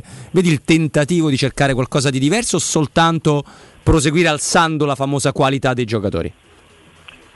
No, io ho visto una, una differenza sicuramente nel... secondo me qualcosa è stato analizzato dopo Juventus-Roma, no? perché col Monza la Roma fa una serie di smarcamenti con alcuni giocatori che raramente si erano visti. Si è visto Cristante aprirsi, aprirsi molto di più per facilitare la, la prima uscita del pallone, si è visto in alcune situazioni Selic arrivare sulla linea ultima de- degli avversari alzarsi, e alzarsi molto e si è rivista una giocata che si, era- si vedeva più con, eh, con Cristante o magari con Zaleschi in forma diversa che è quella di, di Matic con cui la Roma fa un gol e poi rischia di, di fare un'altra inizio secondo tempo ed è la tipica quella giocata di, di Valdifiori all'Empoli con, eh, con Sarri, no? quella girata improvvisa che va, che va alle spalle de- della linea difensiva. E io credo che la- l'assenza poi di l'infortunio di Vainaldum obblighi la Roma a difendere, soprattutto quando gioca con Matic e Cristante come coppia molto più bassa inevitabilmente, perché non hai giocatori per, per portare pressione. E l'arrivo di Camarà, eventualmente insomma, di- l'utilizzo di giocatori con più gamba lì in mezzo ti potranno permettere di aggredire un po' più avanti gli avversari. rispetto alla scorsa stagione forse la, la differenza principale è in quanto rompe la linea secondo me la Roma, Mm. di quanto con i tre- uno dei tre giocatori, ieri lo fanno moltissimo Mancini e i Bagnets, rompono una linea quindi attaccano in avanti per, per andare a accorciare su un centrocampista perché spesso Roma soffre delle situazioni di inferiorità numerica lì, lì in mezzo, è successo, è successo anche ieri. E per pareggiare questa situazione qua spesso mentre lo scorso anno rimanevano più bloccati coprendo la, la profondità, coprendo il centro, quest'anno si vede che attaccano, attaccano più spesso in avanti. Uno che attacca molto la profondità, detto che insomma, l'abbiamo ancora visto con il contagocce ieri un pochino di più in fase di possesso, è Bove. Cioè uno che veramente nel momento in cui la Roma riparte ti dà sempre un'opzione in più perché ha quella capacità di andare a occupare lo spazio anche coprendo i 40 metri di campo per accompagnare l'azione perché si parte più bassi eh, che, che- che ti danno uno sviluppo in più all'interno dei 16 metri avversari. Sì, appunto per, questo di, tanto poi lo deve, quando si dice che sono i calciatori può determinare il tipo di caratteristiche, il giocatore determinare il tipo di proposta. No? I problemi nelle squadre avvengono sostanzialmente quando la proposta è troppo distante dalle caratteristiche dei giocatori, cioè senza andare troppo lontano, si chiede a, a giocatori di, eh, non particolarmente veloci di difendere con palla scoperta a 50 metri dalla porta, lì nascono i problemi perché il giocatore si sente insicuro e, e difficilmente o lo fa controvoglia perché come umano insomma non vuole esporsi a, a brutte figure. Eh, quindi quando tu hai un, un centrocampista è come, come forse era stato progettato, no? vicino a uno tra Matic e Cristante, avere un giocatore come Vainaldum, un giocatore più, più aggressivo, anche come magari poteva essere stato Pellegrini all'inizio delle prime partite, tu puoi permetterti di alzarti un po' di più in pressione. Quando tu non hai, non hai questo, eh, se lo fai rischi di portare dei giocatori che non hanno quelle caratteristiche a fare cose che gli possono creare de- delle difficoltà e allora inevitabilmente devi, devi abbassarti e difendere su un blocco un po' più basso. Sai che ho pensato subito a Gago con Luis Enrique? Sì, un giocatore vabbè. centrocampista che non ha il passo per fare quel tipo di gioco che ti viene chiesto in un momento. Sì, poi lì si difendeva praticamente a due, lontani dalla porta, insomma lì la situazione tatticamente era abbastanza da, da- da capire. Eh, Mirko, l'ultima, ti dicevo prima il paio, perché al di là di quello che sappiamo, nello sviluppo, gli esterni, se c'è Celic o Cardos, Karsdorp, se c'è Spinazzola più che Zalewski, perché Spinazzola con Mourinho lo iniziamo a vedere questa stagione, quante differenze ci sono e, e di che tipo per quel poco ovviamente Mirko che abbiamo visto in questo avvio di stagione.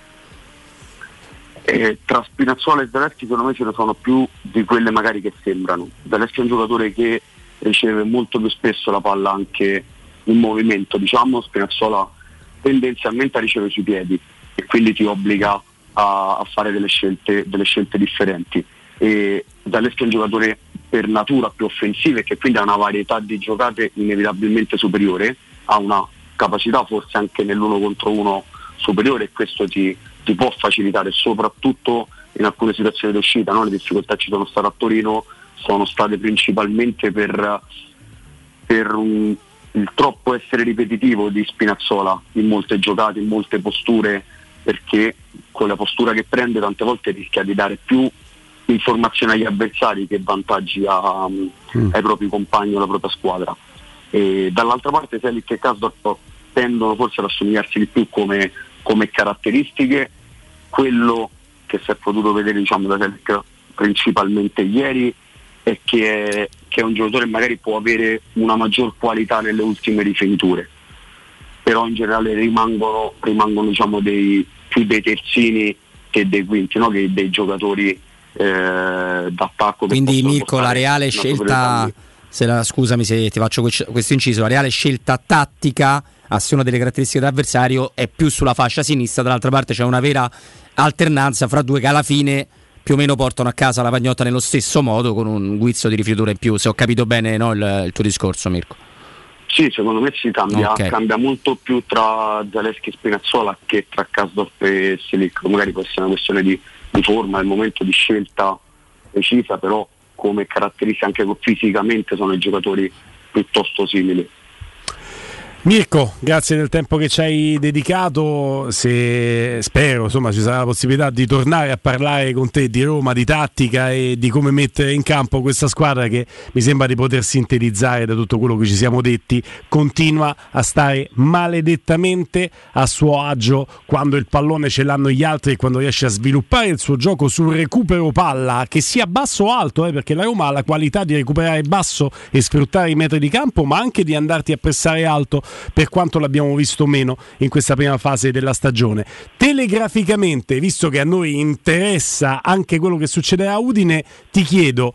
L'Udinese secondo te sarà più vicino a quello che abbiamo visto eh, col Monza o a quello che abbiamo visto con la Cremonese? È Cioè, grossa l'Udinese, l'Udinese mena, eh. Eh. L'Udinese c'ha chili e centimetri di giocatori E interessanti. tatticamente sì, anche. Ben diversa secondo me, però Mirko ce lo deve dire. Bravissimo, secondo me, secondo me è una squadra molto più antipatica per la Roma l'Udinese. Ecco. Innanzitutto perché ha una struttura fisica superiore e quindi quando tu fai queste costruzioni dirette vincere quei duelli aerei risulta più complicato. Mm. A Torino uno dei gravi problemi è Bremer su Ebram, no? perché è un giocatore che sa, sa dominare quelle situazioni lì. E, e con l'Udinese ritrovi gli stessi, gli stessi problemi e non è una squadra, a differenza di, di quante stanno crescendo in Serie A, che ha bisogno del pallone. È una squadra che sa vivere la propria partita benissimo anche senza il pallone. Vedremo, vedremo, vedremo perché insomma a noi ci fa più comodo se il pallone se lo tengono un pochino. Eh, ma mi sa che Sì. invece loro Eh. non se lo vorranno tenere tanto. Mi sa che lo gestisci buchiamo. Tu. Mi Sì, sa che mi lo toccherà buchiamo bucarlo. sto pallone. Grazie Mirko Bussi. Ciao Mirko. Grazie a voi, buon proseguimento. Un abbraccio Mirko Bussi, la Roma 24, vuoi Non è banale, assaporare? eh. Non è la- banale. mi- no, la miglior cucina di pesce a Roma? Allora vai da Crudo Co, ti aspettano le loro specialità del mare come le migliori ostriche, gamberi, aragoste, cia- cicale di mare, platò di crudi e come non parlare degli spaghetti con i ricci, paccheri elastici e altri ottimi primi e secondi. Arrivi giornalieri di solo pesce pescato e non di allevamento. Crudo Co, via Tuscolana 452 sempre aperti. Info e prenotazioni allo 06 893 44 962 o ristorante crudoenco.com. Dopo la pausa, linee aperte con voi. Pubblicità. Nel centro di Ostia, in una zona commerciale ad alta percorrenza, la società SIPA dispone di negozi di varie metrature, locali liberi e disponibili da subito, adatti a qualsiasi tipo di attività, in una posizione privilegiata e centrale. La zona signorile, la collocazione commerciale e gli ampi parcheggi nei pressi rendono questo immobile un ottimo investimento. Per qualsiasi informazione rivolgetevi al 345 713 5407 e visitate il sito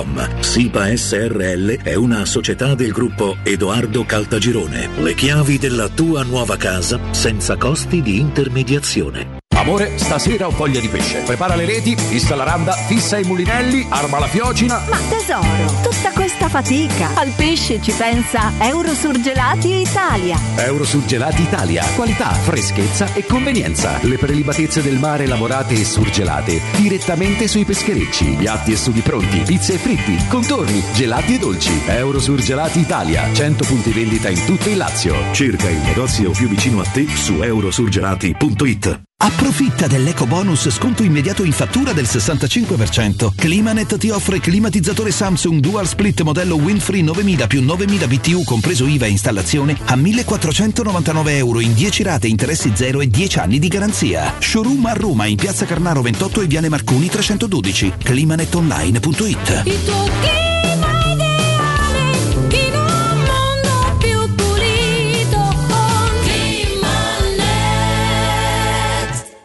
Riparti con un prestito facile e veloce grazie a Professione Quinto Finance Solutions, la cessione del quinto riservata a tutti i dipendenti anche in presenza di disguidi finanziari. E per pensionati fino a 89 anni, tassi in convenzione INPS e senza documentazione medica. Puoi richiederlo anche da casa tramite SPID o firma digitale. Numero verde 800 031 551 o professionequinto.com. Fogli informativi su professionequinto.com.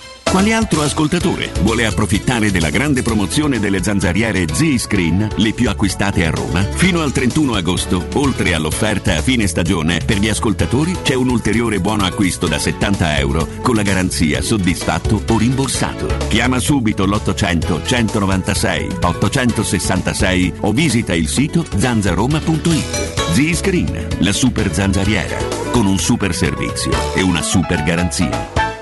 Devo cambiare i miei occhiali, mille offerte, ma non so dove andare. Io ho scelto Ottica Salvagente, qualità e comfort. I miei occhiali sono perfetti. Eh, ho capito, ma il prezzo? E invece non hai capito niente. Se ti dico montatura omaggio? Ah! Eh sì, montatura omaggio su tutti gli occhiali da vista completi di lenti oftalmiche. A Roma, Ostia e Monterotondo. Approfitta della promozione. Gli indirizzi dei punti vendita li trovi su otticasalvagente.it. Adesso ho capito! La risposta giusta è Ottica Salvagente.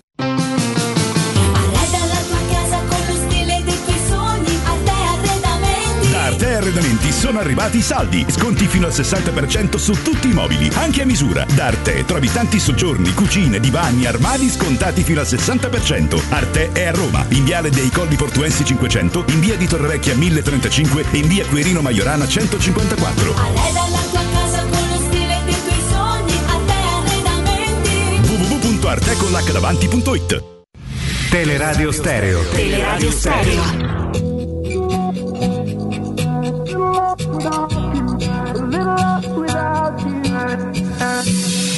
I was falling apart, so caught in the dark. Now that you're gone, I see it.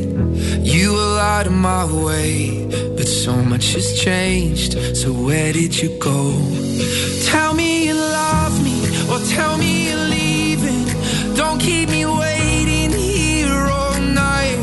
Cause you weren't already ready for someone, someone to stay right by your side.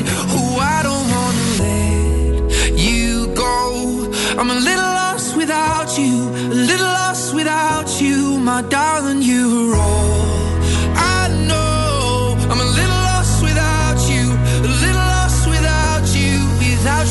My side.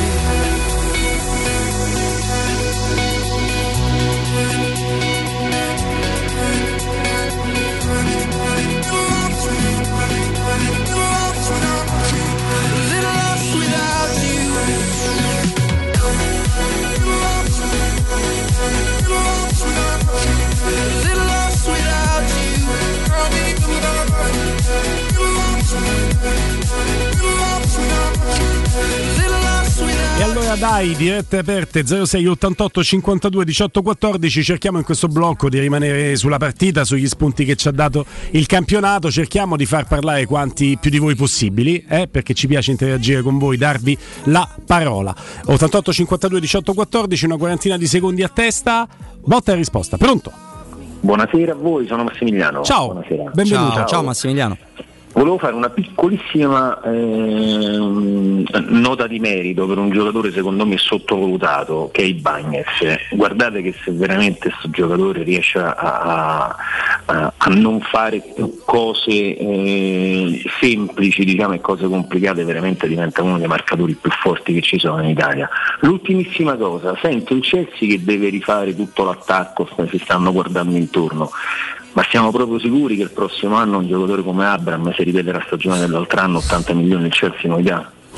Grazie, grazie intanto per gli spunti che ci dai. Non ho nessuna certezza che il Chelsea che investe 80 di qua, 80 di là, 100 di qui e 100 di là non li possa mettere sul piatto per Ebram. No, non c'è assolutamente. questa certezza. Detto che sui Binance abbiamo fatto la domanda a Stefano proprio per quello che diceva Massimiliano, per capire questo giocatore se lima qualche taglio quanto può diventare importante e siamo tutti convinti di sì, quindi siamo d'accordo con te Massimiliano.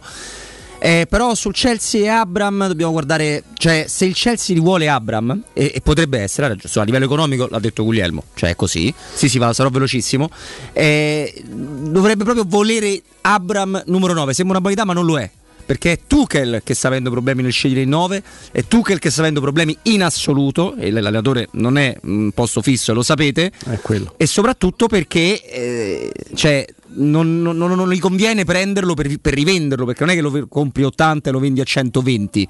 E io ad, ad oggi, ma non vuol dire nulla, vi dico che secondo me Tuchel non se lo riprenderebbe. Pronto? Buonasera ragazzi.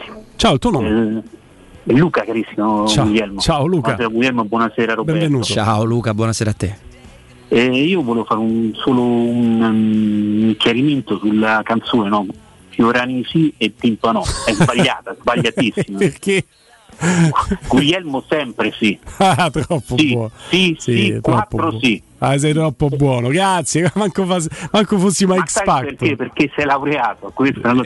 Eh, vabbè, se quello fosse un termine di No, paragone no, no, credibile, amico mio, io conosco tanti laureati che proprio no, no, no, se dico la E poi verità. volevo ringraziare anche Roberto per il ehm, per il dietro le quinte della serie di Rocky. quello- Ah, ha fatto gran successo, gran Grazie, successo. troppo buono. Grazie Luca, Grazie, grazie, grazie di cuore, grazie di cuore. 88 52 18 14, ho capito perfettamente, ma Luca è un personaggio straordinario perché poi è anche molto è molto trasparente e lui ha un termine di paragone che eh, lo aiuta a capire il bene e il male Mm. nel mondo. Se sei laureato sei nella parte del bene, se non lo sei sei nella parte del male, nel lato oscuro. Eh, Cioè, speriamo che il centro sferiato È però questo, conti per questo, quanto è mi questo, riguarda. eh. questo. Comunque ce l'hanno chiesto anche su, su romanzo criminale, però quella è una cosa che sembra veramente autocelebrati. Cioè, non lo so, po- possiamo raccontare delle chicche un, un giorno, magari lo faremo. Lo Però convincerò, lo convincerò, ci faremo raccontare proprio le cose proprio di quelle No, che poi ci lo sai chiudono che non si può raccontare, lo sai benissimo, No. te l'ho raccontata fuori No, onda, non, no, non no. si può raccontare. Quella proprio no. Pronto? Aspetta, è caduto 0688 52 18 14. Ehm, grazie Luca, sei stato molto carino. I complimenti sono sempre graditi. Se possiamo, rimaniamo sulla partita, anche sulla prossima, eh, con l'Udinese. Certo. Stiamo sul campo. Pronto? Pronto? Ciao. Ciao, Rocco da Bologna. Ciao Rocco. Ciao Rocco. Io volevo chiedere una cosa, non so se è stata solo una mia impressione, ma ieri durante la partita eh, ho visto una, una serie di, chiamiamoli mancati passaggi tra Matic e altri compagni verso eh, Cristante, nonostante non fosse coperto dal difensore sulla linea del passaggio, come, come se avessero tra virgolette paura o non si fidassero al 100%. È un'impressione solo mia o l'avete notata anche voi? Ti rispondo, ti faccio rispondere da Robby e ti ringrazio. Io non l'ho notato, No, sinceramente. guarda, veramente, sono sincero, anch'io. Non, no. Certo, un paio di palloni, forse anche più di uno in queste partite persi un po' col teschio da Cristante, me li ricordo, ma non credo che questo abbia generato una perdita di fiducia dei compagni. No, non credo, non credo che forse magari ne hanno troppa in Matic, cioè, perché a volte succede pure questo, no? Tu ti, Mm. ti appoggi al giocatore forte, non... eh, Cristante lo è. Cristante, ricordiamoci sempre una cosa però, che è da centrocampista meraviglioso per disponibilità, per voglia di esserci, ha giocato centrale, ha giocato trequartista, ha giocato intermedio, ha fatto tutti i ruoli nella Roma e quasi mai il suo. Oltre a darti ampia disponibilità, è un giocatore che un po' nelle condizioni lo devi mettere, perché è Eh. chiaro se Cristante lo metti in una zona dove viene attaccato non ce l'ha la velocità no, per recuperare, ha bisogno anche lui di uno schermo, se lo schermo fa già da schermo agli altri compagni, puoi trovarlo in difetto in qualche situazione, ma avercene dei ragazzi con la testa di cristallo. Prima della prossima diretta, da- dallo stadio, come hai visto Matic? C'è un mio amico che è andato allo stadio, Mariuccio, lo saluto, mi ha detto guarda, io sono rimasto colpito, questo nel secondo tempo alza proprio il livello della sua prestazione e cambia la partita. E io da casa non avevo avuto l'impressione di un giocatore che avesse cambiato così il rendimento durante la gara. Guarda, sai, te lo confermo, ma secondo me ti posso dare anche una, una motivazione che, so- che tu, avendo vis- vissuto tante partite allo stadio, ma anche tante a casa, conosci perfettamente. Matic è il classico giocatore da stadio. Mi spiego perché tu a casa vedi benissimo quello che succede con la palla, molto meglio che allo stadio. Ma allo stadio vedi benissimo tutto il resto. e tu Cristante lo trovi tantissimo, eh, Matic, scusa, Sì. lo trovi tantissimo in situazioni che non sono che non finiscono nella cosa della partita, eh, ma che dici cavolo, c'era comunque c'era Matic. È Quindi una, sì, te lo confermo. è una chiamata stadio. importante perché è un modo di vivere la partita completamente differente, Tutte e casa e stadio. hanno delle cose in più rispetto all'altra. Mm. Eh. Pronto? Pronto? Ciao. Ciao, buongiorno, Dino. Ciao Dino. Ciao Dino. Grande Guglielmo, ti ricordi? Dino, dammi una mano, aiutami. Sta mentendo, no? No, no, ho detto aiutami. Danilo, Danilo di nel profeta prima del Aspetta, Bodo. ma come non mi ricordo? Ma quest'uomo ha pronosticato la vittoria a Bergamo sull'Atalanta, ha pronosticato la vittoria netta al derby, ha pronosticato la vittoria della conference. Dino, che parla con il papà che è lassù e che salutiamo Forza Roma, dacci una previsione data da papà anche su sta stagione, Dino. Non ti ricordi che ho chiamato prima del, prima del calcio mercato? Che mi sono sognato papà che vincemmo due trofei e diceva facciamo un grande calciomercato, io ho detto a Danilo. Che spettacolo, Dino. Adi, che, t'ha famo con l'Udinese? Che ti ha Di? detto papà? Ho risognato papà, vincemmo Europa League e campionato, ma Ecco. detto Vabbè, e, e- e- e lo- e la Coppa Italia dipende dal quarto di finale contro il Napoli, perché là devi mettere le riserve, perché viene tra il campionato Fermate là, fermate là, Dino. Devo parlare a tutti gli amici scaramantici, anche al nostro Robby che No, io non sono scaramantico, ho paura. No, Ieri aspetta, aspetta. Dino, fe- fermate, fermate là. Dino è quello che ha lottato contro tutta la scaramanzia e lo scorso anno ci chiamava anche nel pre-partita, prima del derby, stavo qui con Piero. Regà, oggi vincemo, vincemo forte tutti buono, di, dai, no, di. Ma mi ha detto, ma 3-0 il derby, ne abbiamo fatto vincere, ma ha fatto vedere la palla. A, a Bergamo, la Roma doveva andare a Bergamo, non aveva mai vinto un big match. Dice guarda Dino tranquilli la Roma vince largo 4 a 1 la, le- la conference Dino ci aveva detto la vince vi devo dire questa cosa se c'è una persona che perché magari quando, quando si lanciano Piero nelle disamine famo questo ta- tabella tabellina se la- e siamo tutti un pochino Piero stai calmo quando si lancia Dino nelle previsioni per me sei un amuleto Dino se non credete ne- nel parlare con l'aldilà questo porta bene Ah, Dino, magari, guarda. Ieri a Piero, a Piero gli ho scritto che Di Bala si sbloccava e faceva almeno doppietta se non tripletta. C'erano due rigori, ieri rigorista era Di Bala, doveva fare tripletta. Dino, ti andrebbe di venire qui e di poggiare la tua mano sulla mia testa? Mi cambi la vita. Io sono tuo discepolo. Se me lo chiedi lo faccio. Grazie Dino, ti Ciao, vogliamo Dino, bene. grande. Ti vogliamo bene. Guarda, la telefonata di Dino mi ha Guarda, svoltato io non so, stagione. non, so, non so scaramantico per niente, io perché più che altro proprio per un discorso, cioè lo ero da ragazzino insieme, papà lo era, mio, mio papà, eh, però ho capito che cambia posto, No, non, sì. fa, co- non ci aveva portato chissà che cosa, quindi eh, ero convinto anch'io che avremmo distrutto il Bodo, tant'è che te lo possono dire ovviamente Stefano, Mimmo, gli ascoltatori, eh, io lo, lo rivolevo il Bodo, Mm. avevo tanta voglia di ribeccare il, il Bodo Klimt, però qua- fino a questo non ci arrivo, speriamo bene, di, che magari se... Che grande, che grande. Eh, in Dino, Europa League può scendere però, eh. Che grande Dino, che grande. Pronto? Pronto? Ciao. Ciao ragazzi Alessio. Ciao Alessio. E, allora, velocemente, io per carità contentissimo della vittoria, grande partita. E l'inizio però devo dire la verità Roma non mi è piaciuta i primi 20 minuti. Mhm. Eh, non lo so se diciamo se è stato proprio preparata così la partita, ma Roma secondo me ha, un po' sofferto più de- del dovuto, nel senso che Monza non ha fatto niente poi alla fine, eh, però mh, dopo il pallino del gioco in mano agli altri, per quanto mi riguarda, per me non è mai non è mai positivo, anche perché eh, mo c'è sta il Monza, poi ti capita però una squadra un po' più forte e ci potrebbero essere dei problemi. Mhm. Io non so tanto d'accordo sul discorso di, mh, di Matic e di Cristante, nel senso io sento Matic, e, non so se l'avete detto voi, io stamattina grande partita, io la grande partita di Matic non l'ho vista, è un grande giocatore però per me ancora sta proprio alle... Tu sta- stavi allo stadio o l'hai vista in televisione? No, Ti- no, io ho vista, ho vista tutta zona, ho vista. No, lo sai perché? Perché io ho avuto la tua stessa impressione, una partita normale, ma Roberto allo stadio e altre persone allo stadio mi dicono grande partita di Matic e ho la sensazione che la percezione da casa e allo stadio fosse sia in questo caso differente. Solo questo. Ma io bah, non lo so, sicuramente io allo stadio ci sono andato una vita, sono andato pure alla presentazione, per carità, un'altra cosa, però secondo me Matic non è quello, cioè io qualche partita l'ho vista a Premier League ed è proprio forte forte, quindi secondo me sta al 60%. Per quanto Guarda, riguarda sulla condizione, sulla condizione del 60 secondo me no, un po' più su, però non- non- che non è al 100% io sono d'accordo, No, sono d'accordo con te. Però non è nemmeno il Matic del Chelsea purtroppo, perché il Matic del Chelsea No, costava no. 100 milioni, quindi lui No, lo so, lo so. qualcosa in dinamismo negli anni ha lasciato, ma rimane un leader eh, tattico No, no, notevole.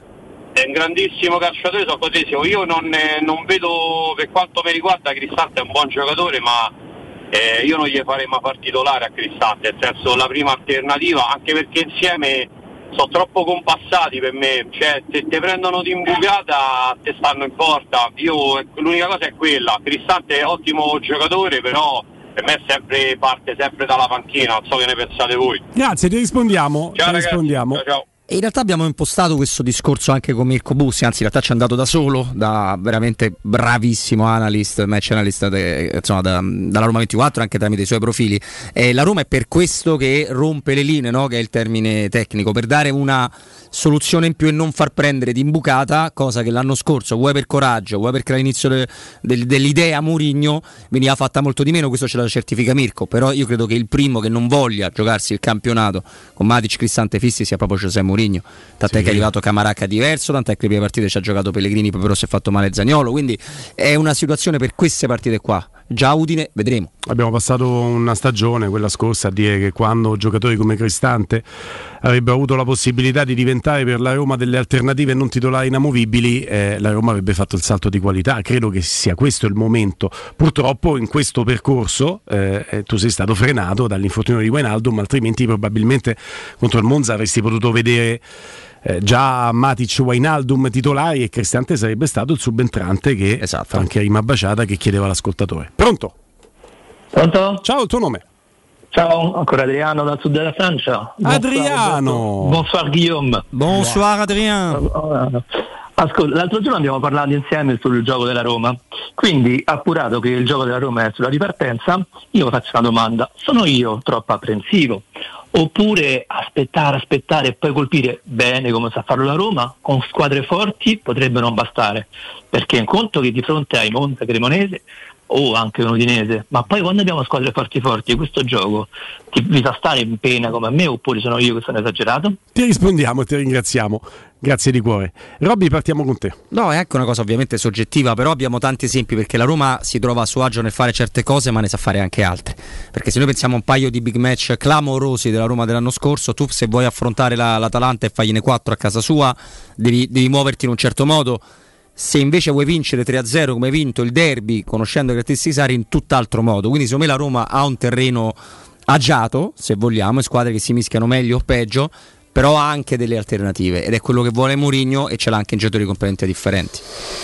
Detto che poi gli episodi cambiano le partite, però ieri il, il, timore che alcuni ascoltatori hanno provato sullo 0-0 quando prendeva campo il Monza eh, ed è legittimo e fisiologico provarlo nel momento in cui stai vivendo la partita, eh, poi però scopri che la Roma dà spazio e dà campo al Monza che prende sempre più spazio e prende sempre più coraggio nel venire avanti proprio perché la Roma lascia campo e scopri che con quel campo che la Roma lascia nella sua metacampo al Monza e che il Monza che viene avanti lascia alle sue spalle, ci costruisce l'1-0 di Bala. Quindi cioè, secondo me il riassunto di quei primi 20 minuti che hanno generato la sensazione che anche di Mancini che racconta la partita su Dazon, il cronista di Dazon dice predominio del Monza, mentre lo dice sponda di Abram e mentre finisce la frase ha già fatto gol sì. di Bala. Quindi secondo me bisogna capire quanto sia stato bravo il Monza a prendersi quel campo e quanto invece invece, ed è la mia sensazione, abbia voluto la Roma vieni avanti, farli vieni venire avanti, avanti per sì, poi colpirli sì, esattamente in quel modo. È una sintesi delle due, ricordando che se sei sul campo aperto, sempre riprendendo le parole di Mirko, se sei sul campo aperto la squadra più forte vince 9 volte su 10. È sul campo chiuso che la squadra più forte non vince. Grazie Robin Fascelli. Prego. No, grazie a te Guglielmo, grazie a Matteo, grazie a tutti quanti i nostri ascoltatori. Danilo Conforti, Matteo Bonello, Veronica Gangichiodo, la nostra squadra dall'altra parte del vetro, anche da Guglielmo Timpano è tutto. Parola, microfono microfono e studio a Federico Nisi, Piero Torri, Andrea Di Carlo. Rimanete sui 92.7 e Forza Roma.